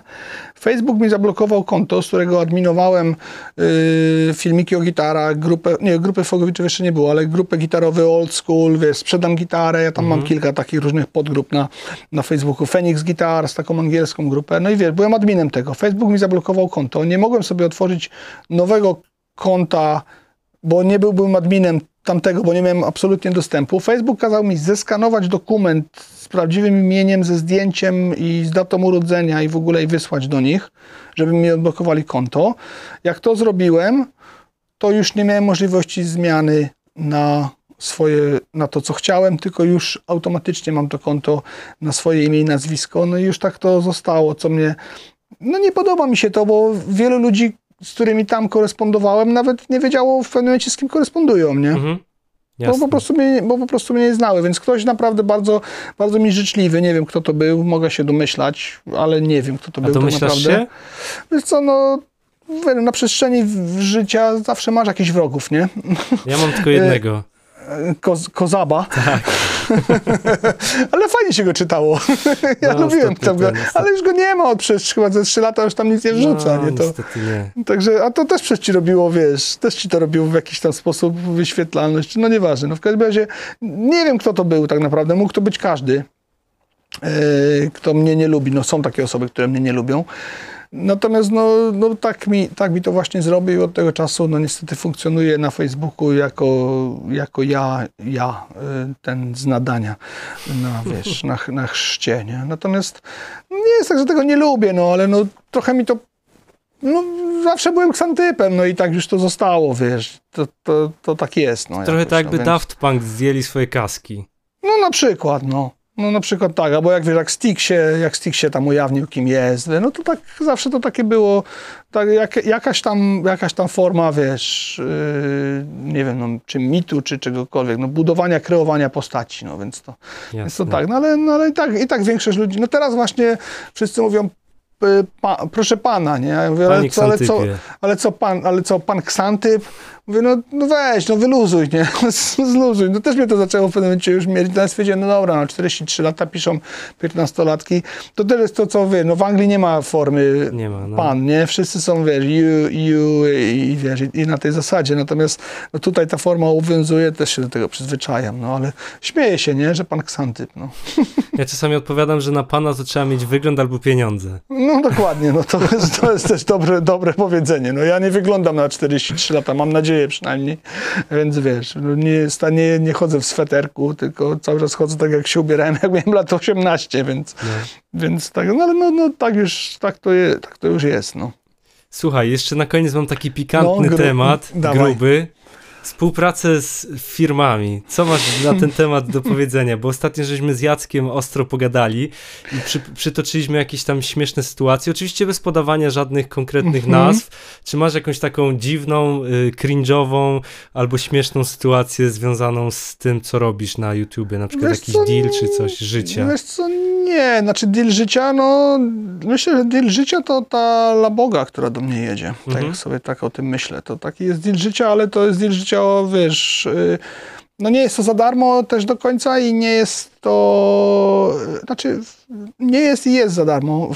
Nie musisz zdradzać oczywiście. Głębsza, głębsza kwestia. Znaczy no nie dostaję tego za darmo, bo dużo będę robił dla bogi. Tak, tak, jasne. Natomiast jest to, jest to, na, jest to w tym momencie chyba najdroższa rzecz, jaka do mnie jedzie. Ostatnia taka, taka też bardzo wartościowa rzecz, no to był ten, ten kontakt y, z Zoomem w Niemczech, gdzie dostałem ten rejestrator wielo, wielościeżkowy. To, to też zmieniło moje życie i moje nagrywanie. Natomiast takiej jakiejś bardzo cringe'owej sytuacji to nie mam. No mamy taką sytuację wszyscy wspólnie, ja ty i Jacek z jedną firmą, która nie będziemy mówić jak się nazywa, ale napisała do nas wszystkich o, A, tak, tak. o jakiegoś tam o jakiegoś tam deala i wiesz, wy, chciała nas wyczuć, nie wiedziała, że my ze sobą tak naprawdę za kulisami dyskutujemy na takie tematy yy, i że nie wchodzimy sobie w tym drogę i że ustaliliśmy sobie mniej więcej podobne stawki, żeby ktoś sobie mógł wybrać naprawdę tego, kogo chce, a nie tego, kto jest na przykład najtańszy. Tak. Tak, tak. Po czym, po czym, yy, po czym yy, no, ta firma zakłada gdzieś tam jakiś, wiesz, no, swój kanał, czy tam wynajmuje kogoś i, i no, patrzysz na to, co tam się dzieje i to nie ma żadnego przełożenia na to, jak my byśmy tej firmie mogli pomóc. Nie? Więc to, to jest taki YouTube. Ja, wiesz, ja, ja powtarzam, to już wielokrotnie to powtarzałem, że polscy dystrybutorzy zrozumieją, że są YouTuberzy, jak będziemy wyświetlać się jak Obi-Wan Kenobi w hologramie. Nie?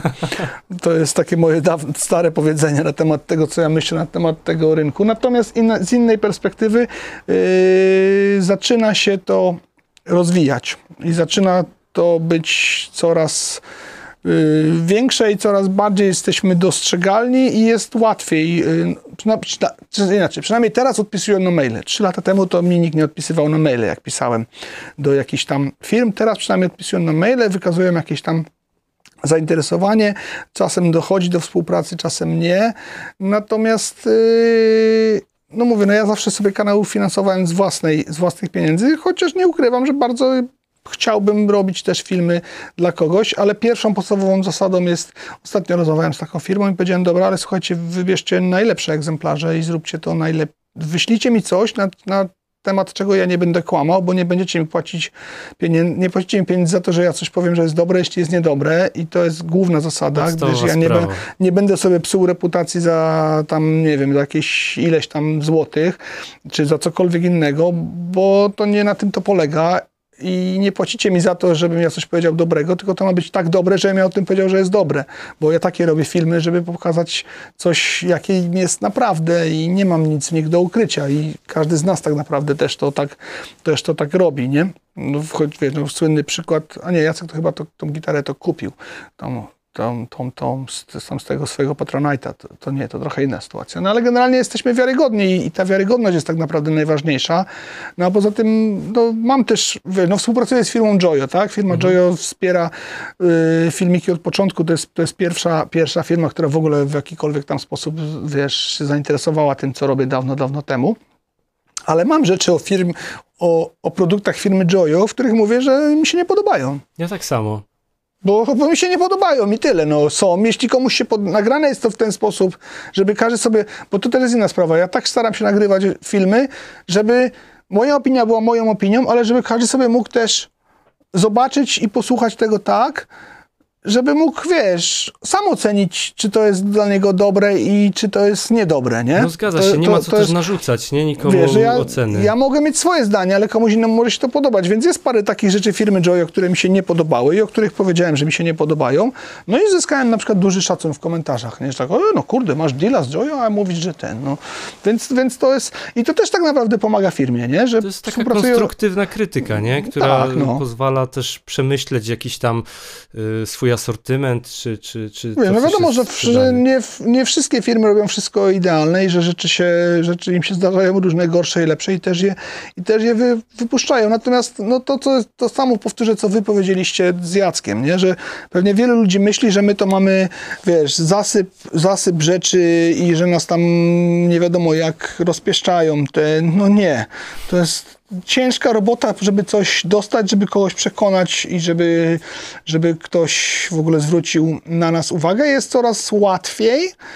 Nie ma z tego nie wiadomo jakich pieniędzy. Wy tam pamiętam, że wy opowiadaliście, że, że raczej działacie pieniężnie, nie barterowo. Ja do tej pory działałem w większości przypadków raczej barterowo, mhm. bo po prostu no, na przykład no, współpracując z firmą Joyo, będąc na ich stronie jako artysta, z czego jestem bardzo zadowolony, chciałem mieć te efekty po prostu w swojej kolekcji. Nie wiem, za 20 lat sobie, wiesz, wyciągnąć je z szuflady i tak, a, ale kurde, to był fajny okres w moim życiu, wiesz, miałem takie efektiki, nie?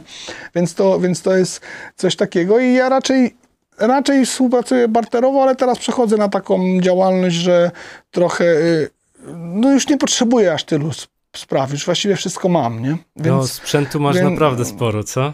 Ale, ale też, wiesz, no też duże rzeczy, na przykład inaczej, bardziej są, z, mojego, z mojej perspektywy, bardziej są zainteresowani naszą działalnością ludzie, którzy też działają samodzielnie i robią coś na zasadzie, nie wiem, Michał Wojtas, y, który robi gitary, tak, na przykład. Mhm. Dał mi dwie gitary.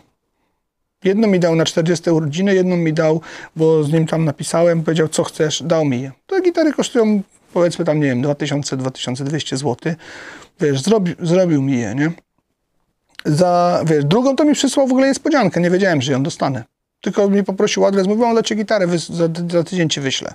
A wiesz, nie rozmawiałem z nim, z nim przez, przez na przykład chyba rok przed tym, wiesz, ale, ale z drugiej strony wiem też od tych ludzi, że ta reklama działa, tak? Czyli jak na przykład zrobił, dał mi tą pierwszą gitarę, to miał na półtora roku zamówień na swoje instrumenty, nie? Wiesz co, ja dokładnie taką samą sytuację mam z paskami na przykład, z Grzegorzem Kozłem, bo no. y, nie wiem, czy tak się powinno odmieniać, już nie pamiętam dokładnie, ale w każdym razie pierwszy pasek dostałem gratis, potem drugi sam kupiłem, bo stwierdziłem, że kurczę, goś robi super robotę, będę polecał i też chciałbym go wesprzeć. I, i teraz ostatnio też mi pisał, że jeżeli mam jakąś jeszcze gitarę i potrzebuję paska, to mi zrobi w ramach naszej współpracy, bo ta reklama naprawdę działa i, i ludzie sobie cenią jego pracę, bo to czasami wystarczy taka iskierka mała i nagle z działalności, która jest taka powiedzmy bardzo niszowa i gdzieś tam pochowana, robi się rzeczywiście producent, który y, tak samo przecież Ian Rider, nie? To jest teraz czołowy gość mhm. y, robiący klony efektów, nie? Ma tam po 30 zamówień miesięcznie. No czekam na, czekam na bramkę od, tak? od, od Iana, no. Fajnie. Czekam na bramkę, bo mi tu trochę brumi, brumi mi tu trochę jakiś prąd tutaj gdzieś, skądś mi tutaj gdzieś coś płynie, nie wiem, czy to z alarmu, jakaś sieci, czy coś, ale gdzieś tutaj mam takie miejsca, że, że brumi, może ta bramka pomoże. Więc generalnie to jest tak, że no ja nie zacząłem tego robić po to, żeby ktoś mi coś przysyłał i żeby dostawać coś za darmo, albo, albo żeby zarabiać na tym nie wiadomo jakie pieniądze. Z drugiej strony to, co powiedziałem na samym początku, że żałuję, że nie zacząłem 12 lat temu tego robić na poważnie i po angielsku, bo wtedy być może by się udało z tego żyć. No, są kanały na świecie, które z tego, które z tego żyją. Wiesz, no, Henning Pauli, Ola Englund, wiesz, no, oni biorą w tysiącach euro w tym momencie są ich stawki. E, za, za jakiś tam odcinek. Ale generalnie no nie jest to na pewno robione po to. Jestem bardzo otwarty na jakiekolwiek wiesz, ciekawe formy współpracy na różnych, na różnych fajnych warunkach z różnymi firmami, robiąc różne rzeczy. Chociażby nie wiem, czy mogę cię reklamować, ale. Śmiało, śmiało. Dostałem, dostałem fotel taki, nie?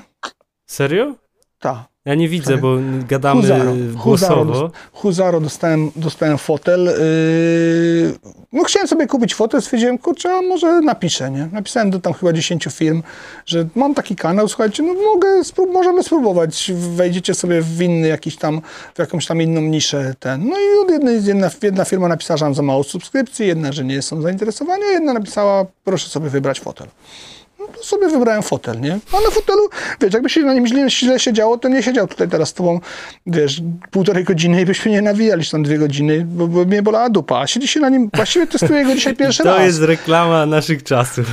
Właściwie dzisiaj siedzę na nim pierwszy raz i siedzi mi się na nim dobrze. I dupa teraz nie to zauważyłem, nie? I dupa nie boli, wiecie, plecy nie bolą i tak dalej. Także, także super fotele robią. Dupa nie boli, plecy nie bolą. Y, firma jaka?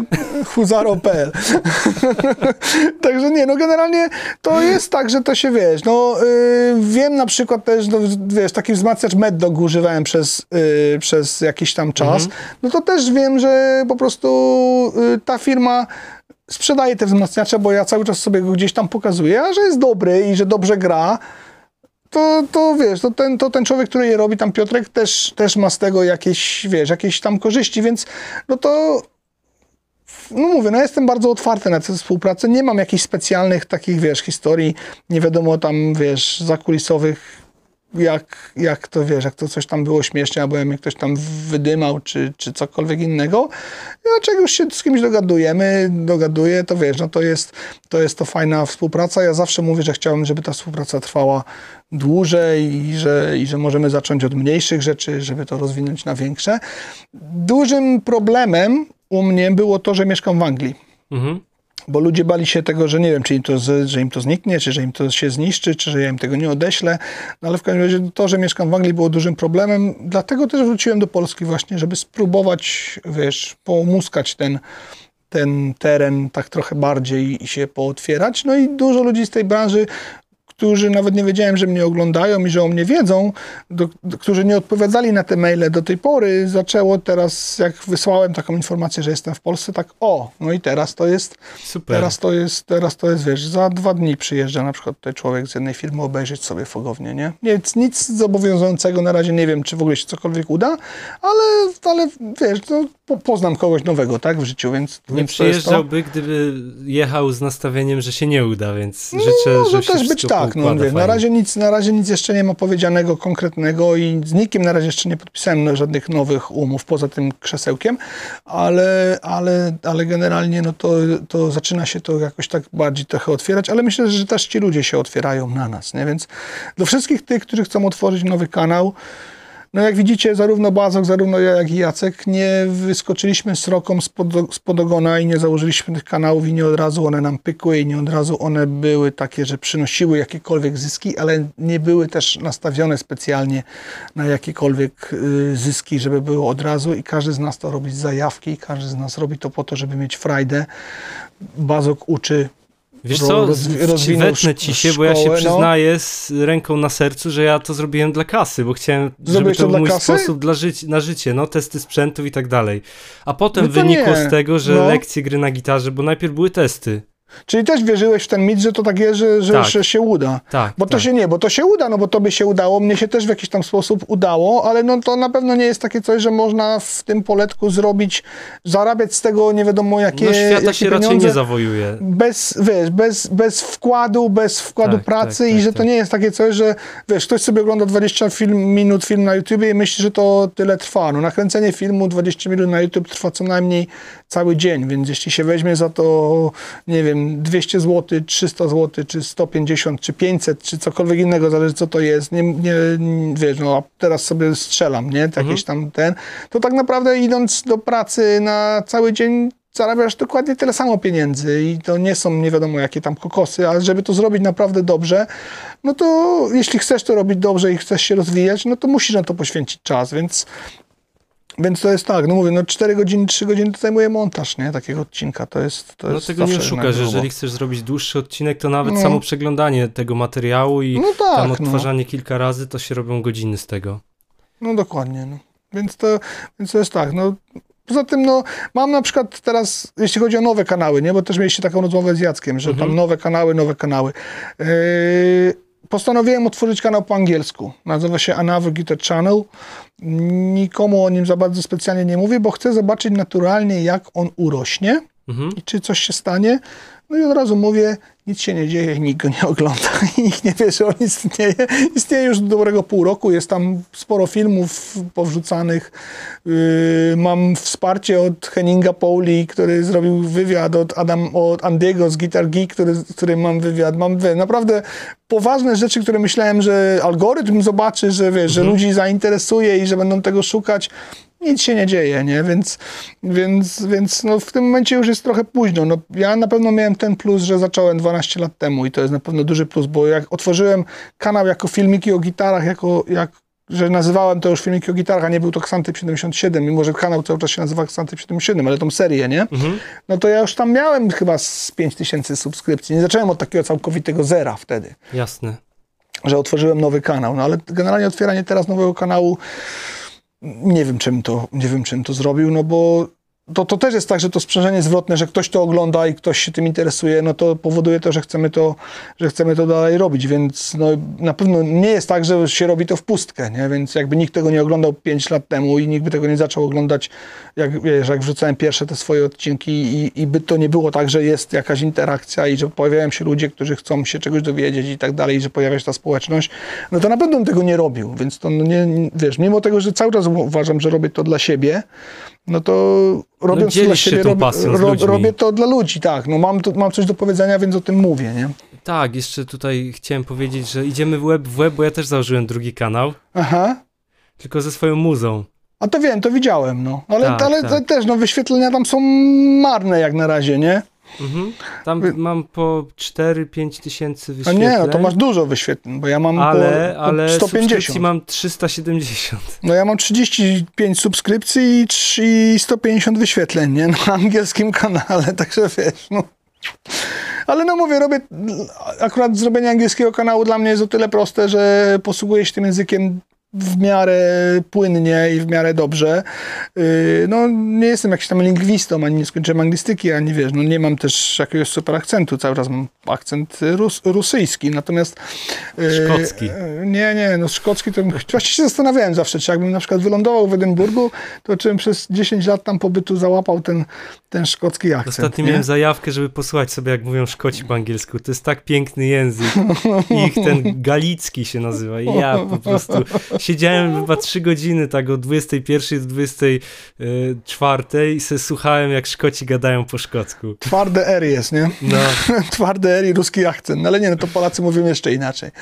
E, natomiast no, e, zrobienie tego kanału dla mnie jest, wiesz, no, dograniem 10-minutowej, 8-minutowej gadki i tak naprawdę przemontowaniem drugi raz tego samego materiału, który mam już zmontowany po polsku, więc nie jest to dla mnie jakiś tam nie wiadomo wielki wysiłek. To jest powiedzmy, że godzina więcej, godzina więcej pracy, żeby to wrzucić i mówię, no nie reklamowałem tego nigdzie, wiesz, nawet na filmikach nie reklamowałem, bo stwierdziłem, nie chcę, żeby ci sami ludzie wchodzili na tamten kanał, Czyli żeby, wiesz, ludzie z Polski na niego wchodzili, bo to wtedy też jakoś ten algorytm tak będzie pozycjonował, że dlaczego kanał po angielsku oglądają go Polacy, a nie... tak, tak. Wiesz, tak. no więc e, robię, zrobiłem to w, w ramach eksperymentu tak zwanego, żeby zobaczyć jak to, jak to, wiesz, jak to działa i jak to się, jak to się teraz robi nowy kanał.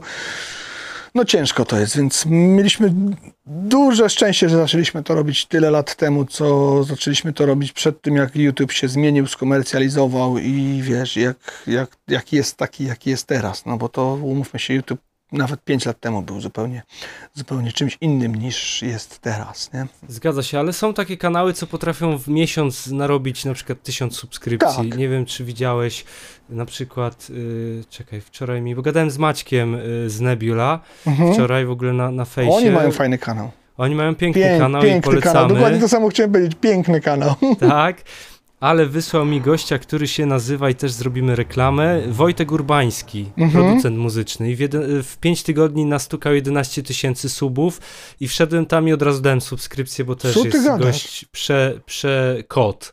O kurczę, no to widać, widać, wiesz, gdzieś wszedł w jakąś niszę, zapotrzebowanie, wiesz, no może po prostu ten, ten gitarowy świat już jest wypełniony całkowicie, wiesz. No z- Złomnik z Motobiedą też zapierdzielają, wiesz, już tam chyba po 100 tysięcy mają subskrypcji tak naprawdę, nie? Mhm.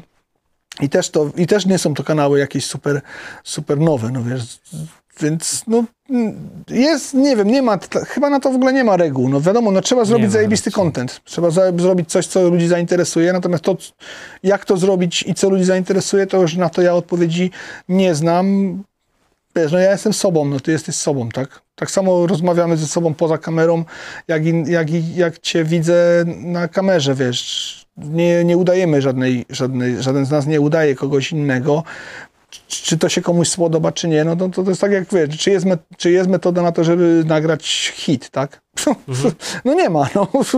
Nie wiesz, co się ludzie. No wiadomo, no są jakieś tam układy akordów harmoni harmonicznie, można to ułożyć, wiadomo już jakie hity, jakie hity były, ale to też nie daje ci żadnej żadnego, wiesz, żadnej gwarancji na to, że, że twoja piosenka stanie się hitem. No więc to, to jest tak, no jeśli chcecie coś robić, to to po prostu róbcie, no i tyle. No, jeśli daje Tak wam to jest. satysfakcję i macie z tego zabawę i jest ciekawie, no to to, to, to, to róbcie i kontynuujcie i, i tyle, no i rozwijajcie się. To jest, Z tymi to, chwytami i, po, znaczy chwytami, z tymi hitami, no. to jest tak, że poradniki jak nagrać hit robią ludzie, którzy nigdy hitu nie No, nagrali. no dokładnie, no, dokładnie, no. A, a też jest dużo takich hitów, które są absolutnie poza wszelkimi regułami nagrywania muzyki, tak? I, wiesz, i, i, i, się sprzedają. Także no to, no mówię, no nie ma, nie ma takich metod i ja nie, daleki jestem od tego, żeby komukolwiek udzielać takich rad. No, moją radą jest taką, taka, że jeśli chcecie coś robić, to, to róbcie, spróbujcie, bawcie się i, i tyle, no. Dostaliśmy z Jackiem komentarz właśnie pod ostatnim podcastem, czwórką, że gadamy jakbyśmy byli jakimiś górnikami gdzieś w Afryce, kopiącymi, wiesz, jakieś diamenty, że tacy zniszczeni życiem, nie? Może to tak trochę zabrzmiało, ale ogólnie to polecamy, tylko że chcieliśmy trochę ostudzić zapał tych ludzi, którzy myślą, że to jest takie hop Tak, nie? tak, To- tak, tak. No ja to, ja to wyczułem, bo wiem też jak to się robi, więc no rzeczywiście Jacek to tam przegina cały czas, mówi, że jest taki stary, że jest taki jest, stary, no, nie? no, ja. No, stary to ja jestem, ja jestem od niego 10 lat starszy, także wiesz. Ale Jacek genera- gdzieś stracił radość życia po drodze. musimy się wszyscy spotkać i po prostu napić browara i będzie radość życia, nie? Zapraszam do fogowni. W każdym bądź razie, yy, no, ale to jest prawda, no tam to przesłanie tego jest i to samo, co ja teraz mówię, no to nie jest takie, to nie jest takie hop Ja natomiast też nie, z- nie z tym, co tam mówicie w tamtym, to nie zgodzę się z tym yy, stwierdzeniem, żeby nie inwestować w, w sprzęt i robić półśrodkami. Bo ja to zrobiłem półśrodkami i nie zainwestowałem tak jak teraz i uważam, że zrobiłem źle. Że powinienem, wiesz, zawsze można kupić używany sprzęt za tyle samo kasy go sprzedać, nie? Nie trzeba iść w nowe rzeczy. Więc można spróbować, jeśli ma się zajawkę, iść już naprawdę od razu, od razu na grubo i rozwijać się na grubo. To jest taka, taka jakaś tam moja, jakieś tam moje takie przesłanie w związku z tym, więc tutaj się z wami nie, nie, nie znaczy można spróbować rzeczywiście kręcić na przykład telefonem, ale moim zdaniem powinno się, jak ja bym to teraz zaczynał od nowa, no to żałuję, że poszedłem w, wiesz, w tańszą kamerę, w prostszą metodę nagrywania, nie? Ja bym wolał teraz kupić super kompas, super interfejs, super dwie kamery i wiesz, od razu światła, wiesz, ja nie miałem żadnych świateł przez, przez pół, przez pół, wiesz, przez trzy lata, nie? Teraz Mhm. się, wiesz, poobstawiałem, teraz się na mnie świecą światła i w ogóle, wiesz, zwracam na to jakąś tam uwagę. Natomiast no, kiedyś tego tak nie robiłem, a, a żałuję, no. Bo po prostu w pewnym momencie pojawił się taki YouTube, mówię, no, no ten Henning, dla mnie na przykład no, majstersztykiem, poza tym, że wspomnieliśmy tego JHS-a, Josha, wiesz, J- JH, z JH, JHS, no to dla mnie majstersztykiem w ogóle robienia YouTube'a, no to jest Henning Pauli, niestety, nie? To jest, wiesz, no najwyższa półka, no człowiek ma studio filmowe w domu, nie? On, Mhm. nie, montuje, on nie montuje odcinków, tylko żona siedzi i, je, i nagrywa je, wszystko to nagrywa i wszystko to montuje na bieżąco, tak jak się to robi w telewizji, nie? Więc to jest abs- absolutny w ogóle nie, nie dociąg... Nie, no nie, no wie, no nigdy tak nie zrobię jak on, no bo to jest naprawdę, to są grube pieniądze. Natomiast uważam, że powinno się w to, jeśli chcecie to naprawdę robić i, i chcecie, żeby to było fajne, to zainwestujcie w takieś pieniądze. Najwyżej mówię, no kupcie używane graty, a potem je sprzedajcie, jak wam, jak wam nie wyjdzie, ale może was to też zaniesie gdzie indziej. No przecież można spróbować z kanałem gitarowym, a potem zrobić coś zupełnie innego. No montaże dla ludzi można robić, czy, czy tysiące innych rzeczy, no kręcić widoki słońca zachod, zachodzącego, nie? Więc no każda zajawka i każda działalność może Prędzej niekoniecznie czy później wiąże się z kosztami. wiąże się z kosztami, ale też wiąże się z tym, że w pewnym momencie, zaczy... jeśli drążysz temat i działasz i się rozwijasz, to, to gdzieś cię to zaniesie. Może nie do końca cię to zaniesie tam, gdzie chciałeś, żeby cię to zaniosło, ale może pokaże ci inne ścieżki. No to jest, to jest też to, co ja na przykład mam w, wiesz, w PGR-ach, nie? Rozmawiam z ludźmi, yy, którzy grają po domach, rozmawiam z ludźmi, którzy grają na scenie, rozmawiam z lotnikami, rozmawiam z technicznymi i tak dalej, i tak dalej. Czyli staram się pokazać, że mając 12 lat, zaczynasz się bank, nie? Interesujesz się gitarą elektryczną, chcesz być gwiazdą, ale wcale nie musisz zostać tą gwiazdą. Można, mo, to ukierunkować na tyle różnych fajnych zawodów i działalności i poznać możesz tylu różnych fajnych ludzi w świecie i tak to możesz stworzyć twój, twój świat na przyszłość, że wcale nie będziesz gwiazdą, a będziesz z tego całkowicie zadowolony. No ja jestem, wiesz, no chciałem być gwiazdą, jak miałem 12 lat, a nie jestem żadną, Ja a nie, a nie jestem żadną gwiazdą i już nie będę. Natomiast jestem zadowolony z tego, gdzie gitara mnie zabrała i w jakim, wiesz, punkcie życia się z tą gitarą odnalazłem i gdzie się, gdzie, gdzie, gdzie wiesz, gdzie jestem, kogo poznałem, jakie, jakie miałem przygody, co sobie uzbierałem i tak dalej, i tak dalej. Także no to, to jest coś takiego, nie? To jeszcze mi powiedz na koniec, bo już będziemy powoli kończyć. Nie, no już kończymy, dobra. Już Yy. lama 3, lama 3 teraz. Lama 3, tak, podajemy hasło dla najbardziej wytrwałych. Y, Talony będą do odebrania. Przy budce, przy budce z hot dogami. Tak, tak.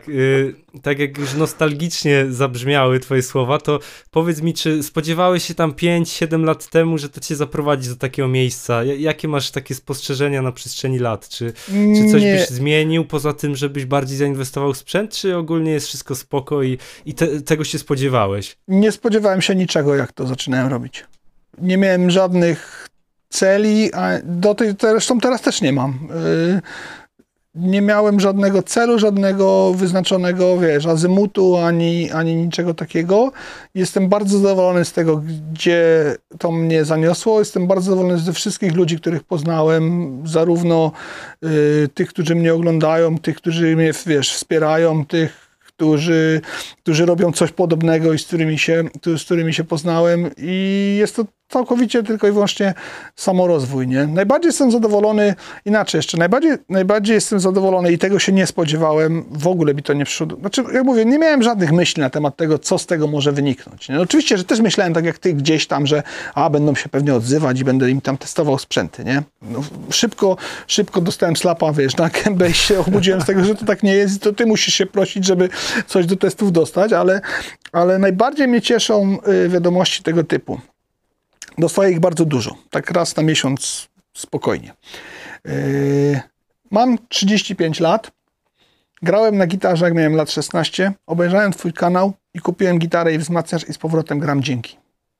To jest po prostu dla mnie tak zajebista wiadomość, czyli ja się uważam za propaga- propagatora gitary elektrycznej. Za, za kogoś takiego, kto ją po prostu chce rozpropagować. I jeśli dostaję wiadomości takie, że tą gitarę elektryczną propaguję i tą kulturę rozwijam, i że cały czas się pojawiają nowe osoby, albo wracające do tematu, albo, albo wiesz, albo, albo zaczynające, i, i jest to dzięki, dzięki mojej działalności, to jest dla mnie największa, największa nobilitacja w tym wszystkim, co, co po prostu zrobiłem, a nie, wie, nie wiedziałem, że będę miał na to taki wpływ. Gajo z Gita TV, znowu kiedyś jak go poznałem, to mi powiedział, czy ty sobie w ogóle zdajesz sprawę z tego, jaki masz wpływ na ludzi że to, co ty mówisz, to oddziałuje na ludzi w taki sposób, że jesteś za nich odpowiedzialny. No w ogóle się na niego spojrzałem, co ty w ogóle gadasz, nie? Co to jest, co to jest, w ogóle z tego nie zdawałem sprawy, ale jak on się, i wiesz, wtedy mu zaprzeczyłem, że ja w ogóle nie jestem za nic odpowiedzialny, ale potem jak zacząłem to się zaczęło rozwijać, ja zacząłem sobie, wiesz, ten temat drążyć, jak on mi to za, zaszczepił gdzieś tam w głowie, to stwierdziłem, nie no kurczę, rzeczywiście jestem za ludzi odpowiedzialny, nie? I, No chwila, ktoś tutaj wprowadził Yamaha Pacyfikę na salony. No tak, no tylko, że szkoda, że Yamaha Pacyfika o tym nie wie, nie? No, ja mam tak samo z Voxem VTX. Więc to jest, to jest, wiesz, z tą Yamaha Pacyfiką to jest tak, że szkoda, że kurczę, do Yamaha się do mnie jeszcze nigdy nie odezwała, dziękujemy ci za tą pracę, nie? No ale no, no trudno, no widocznie taką mają I politykę firmy. kolekcjonerską 012 by ci Tak. wysłali. Tak, na przykład, no. Z podpisami wszystkich, wiesz. No, Jakąś ale- ten sygnaturę ksantypową. Nie, no jakby Rev Stara dali, to bym się ucieszył, ale w końcu sobie kupiłem. W, e, każdym bądź razie, e, no, to więc wiesz, to, to są takie satysfakcje i to są takie rzeczy, no, mówię, dla mnie jest to samorozwój, to jest najważniejsze w tym wszystkim, to jest to, że się samemu rozwijam, że coś, że coś robię, wiesz, cały czas, że mam gdzie wylewać tą swoją twórczość, czy cokolwiek to tam jest, ten swój art, artystyczny, wiesz, jakiś tam pierwiastek, że, no, no, że nie zniknęło to we mnie, nie? I, to, I to jest to. Natomiast no, nie miałem żadnego założenia, jak to zakładałem. Gdzie to ma iść, co to ma zrobić i jak to się ma rozwinąć. Poszło to spontanicznie, własnym torem, własnym, własną ścieżką i, i na tej zasadzie. No. I oby jak najlepiej się to pięknie, wszystko rozwijało. Dziękuję bardzo i dokładnie tego samego życzę Tobie. No. I tym miłym akcentem możemy zakończyć dzisiejszy podcast. Dzisiaj gościem był Ksantyp z filmiki o gitarach. Zresztą pewnie nie trzeba Cię przedstawiać, ale tak dla formalności y, o tym mówię. Zapraszamy na kanał Ksantypa. Y, jak tam gdzieś będziecie z mojego polecenia, bo jeszcze nie słyszeliście, to napiszcie, że pozdro od Bazoka. Dokładnie. Y, No i w sumie tyle. Bardzo Ci dziękuję i mam nadzieję, że jeszcze sobie pogadamy. Pewnie tym razem u Ciebie. Zapraszam do Łodzi, wiesz, jesteś mile widziany za każdym razem, jak przyjeżdżasz, jak przyjedziesz specjalnie. Zawsze to mówiłem, że musimy się spotkać wreszcie. Jasne. Dziękuję bardzo za uwagę, trzymaj trzymajcie się. się, pa. Żegnamy wszystkich widzów, do zobaczenia. Cześć! I to już koniec gitarowego podcastu Bazoka. Jeżeli Ci się podobało, nie zapomnij śledzić moich materiałów, gdyż wrzucam je regularnie. Dla pełnego odbioru, jeżeli chcesz zobaczyć reakcje rozmówców, dodatkowe grafiki, gorąco zachęcam do subskrybowania kanału na YouTube Bartosz Bazok Zelek. Jeszcze raz dziękuję Ci za uwagę, trzymaj się ciepło, gitary w dłoń, do następnego. Cześć!